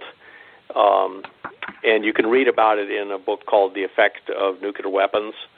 Uh, You'll find out that a lot of the gamma rays from a nuclear weapon are actually created in the atmosphere by nitrogen uh, combining with neutrons. So okay, and we found John, that what is out the now. b- what is Yes. the basis of um, uh, uh, what based on your understanding of weaponry the and the decay rate of these isotopes? When would have the when would have the, the um, bombs have been Uh, well, the- exploded? the not, iodine 129 is stable, and so is nitrogen 15. So once they form, they hang around for a long time. The isotopes that we're using to basically date what happened on Mars Mhm. are um, um, potassium 40, which decays into argon 40. There's a big, if you look at the characteristic gamma rays from uh, potassium 40, uh, there's a big hot spot on Mars at near Cydonia and another one near a place called uh, Galaxias Chaos. It's also called Right. Utopia. And archaeologists have found at both sides. There's another face at uh, at uh, Galaxias Chaos, and Right. so that has a long, long life. It's like um, a billion years half life. Oh, so it has a very long memory. Now, what's interesting is we don't find this chorus. We find the corresponding hotspot in thorium, which also has a very long half life, but we don't find it in the shorter-lived uh, isotopes, such as iron, which has a you know like a couple million years. So basically, all of that radioactive stuff has decayed already. What's only left is the very long-lived isotopes, and this indicates what happened on Mars, which looks like it was a massive nuclear attack from space because the weapons apparently blew off, blew up in midair. They created, covered thousands of miles of Mars, square miles of Mars with with glass called trinitite, Yeah. and filled the atmosphere with that. And they re-irradiated the surface rocks, so some of the Mars meteorites look like they've been in a nuclear reactor. So all of this happened. However, it looks like probably half a billion to a quarter billion years ago. It was a Okay. long time ago. Whoever Oh, did this God. is long Yeah. gone. Thank Yeah. God.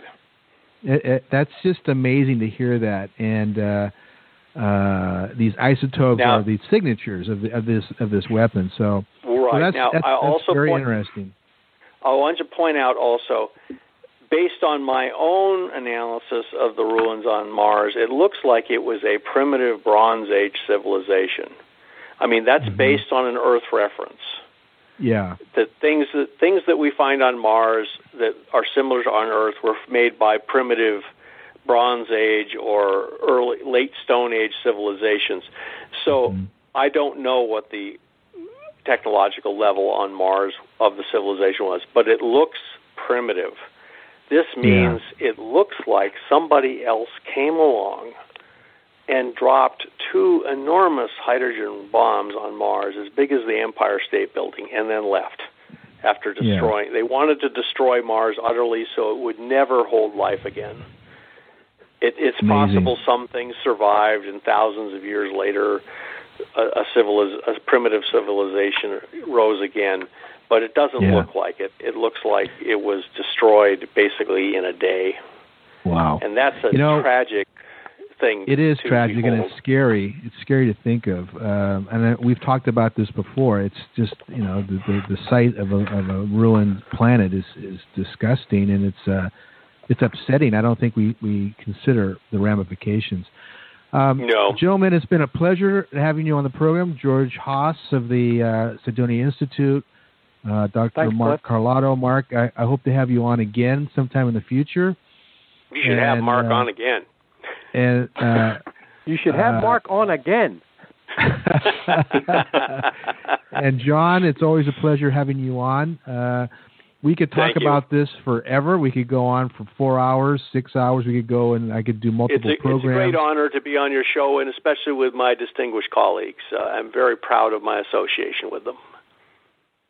Same here. Yes. I, I agree. Here, Yeah, I here. agree. Right. You guys it have was done a very great good work. discussion. Thanks, uh, gentlemen, for coming on with Cliff.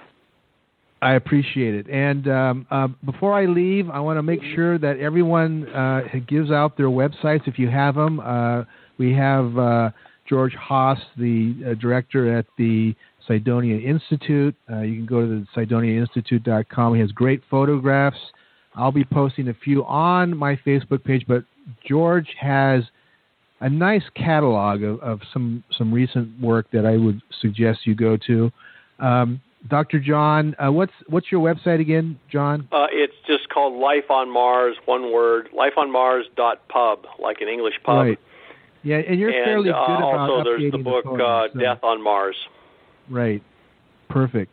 Uh, and Mark, do you have a website? I I do. It's it's called it's Carlotto C A R L O T T O dot U S and there's a bunch of stuff. I'm kind of all over the place, but there are links Okay. to Mars and to books and other projects. Okay, great. Okay, so there you go. You got all three um, websites. I will be posting some more information from this show, uh, The Ruins of Mars. Gentlemen, thank you. Have a great holiday, and uh, we'll be in touch. You too, Thanks, Cliff. Cliff. You too. Thanks a lot, Cliff. Bye bye. All right. I hope you enjoyed that. Um, there is so much more we could talk about. So much more. Uh, it was really a pleasure to have Mark Carlotto. Mark is one of the first independent uh, scientists to really look at these images and, and really verify that they were artificial. Um, until we get on that planet, foot on the ground, uh, there's just no way to verify it without first sight uh, humans, Earth humans, being on that surface. So, uh, wonderful, wonderful program, and I thank all my guests for being uh, on the program today. Uh, next week we have the pyramid hoax with uh, Scott uh, Creighton. We've had Scott on before. Um, I think you're going to find it fascinating, and um, that'll be on next Saturday, the 10th. Remember, this program is sponsored by Gaia, and they are offering a new program, gaia.com forward slash Earth Ancients. You can sign up for 99 cents and hear quite a few of our guests. Uh, in fact, hundreds of the people that have been on the show are featured on that program. I hope you enjoyed the show, and we'll talk to you next time.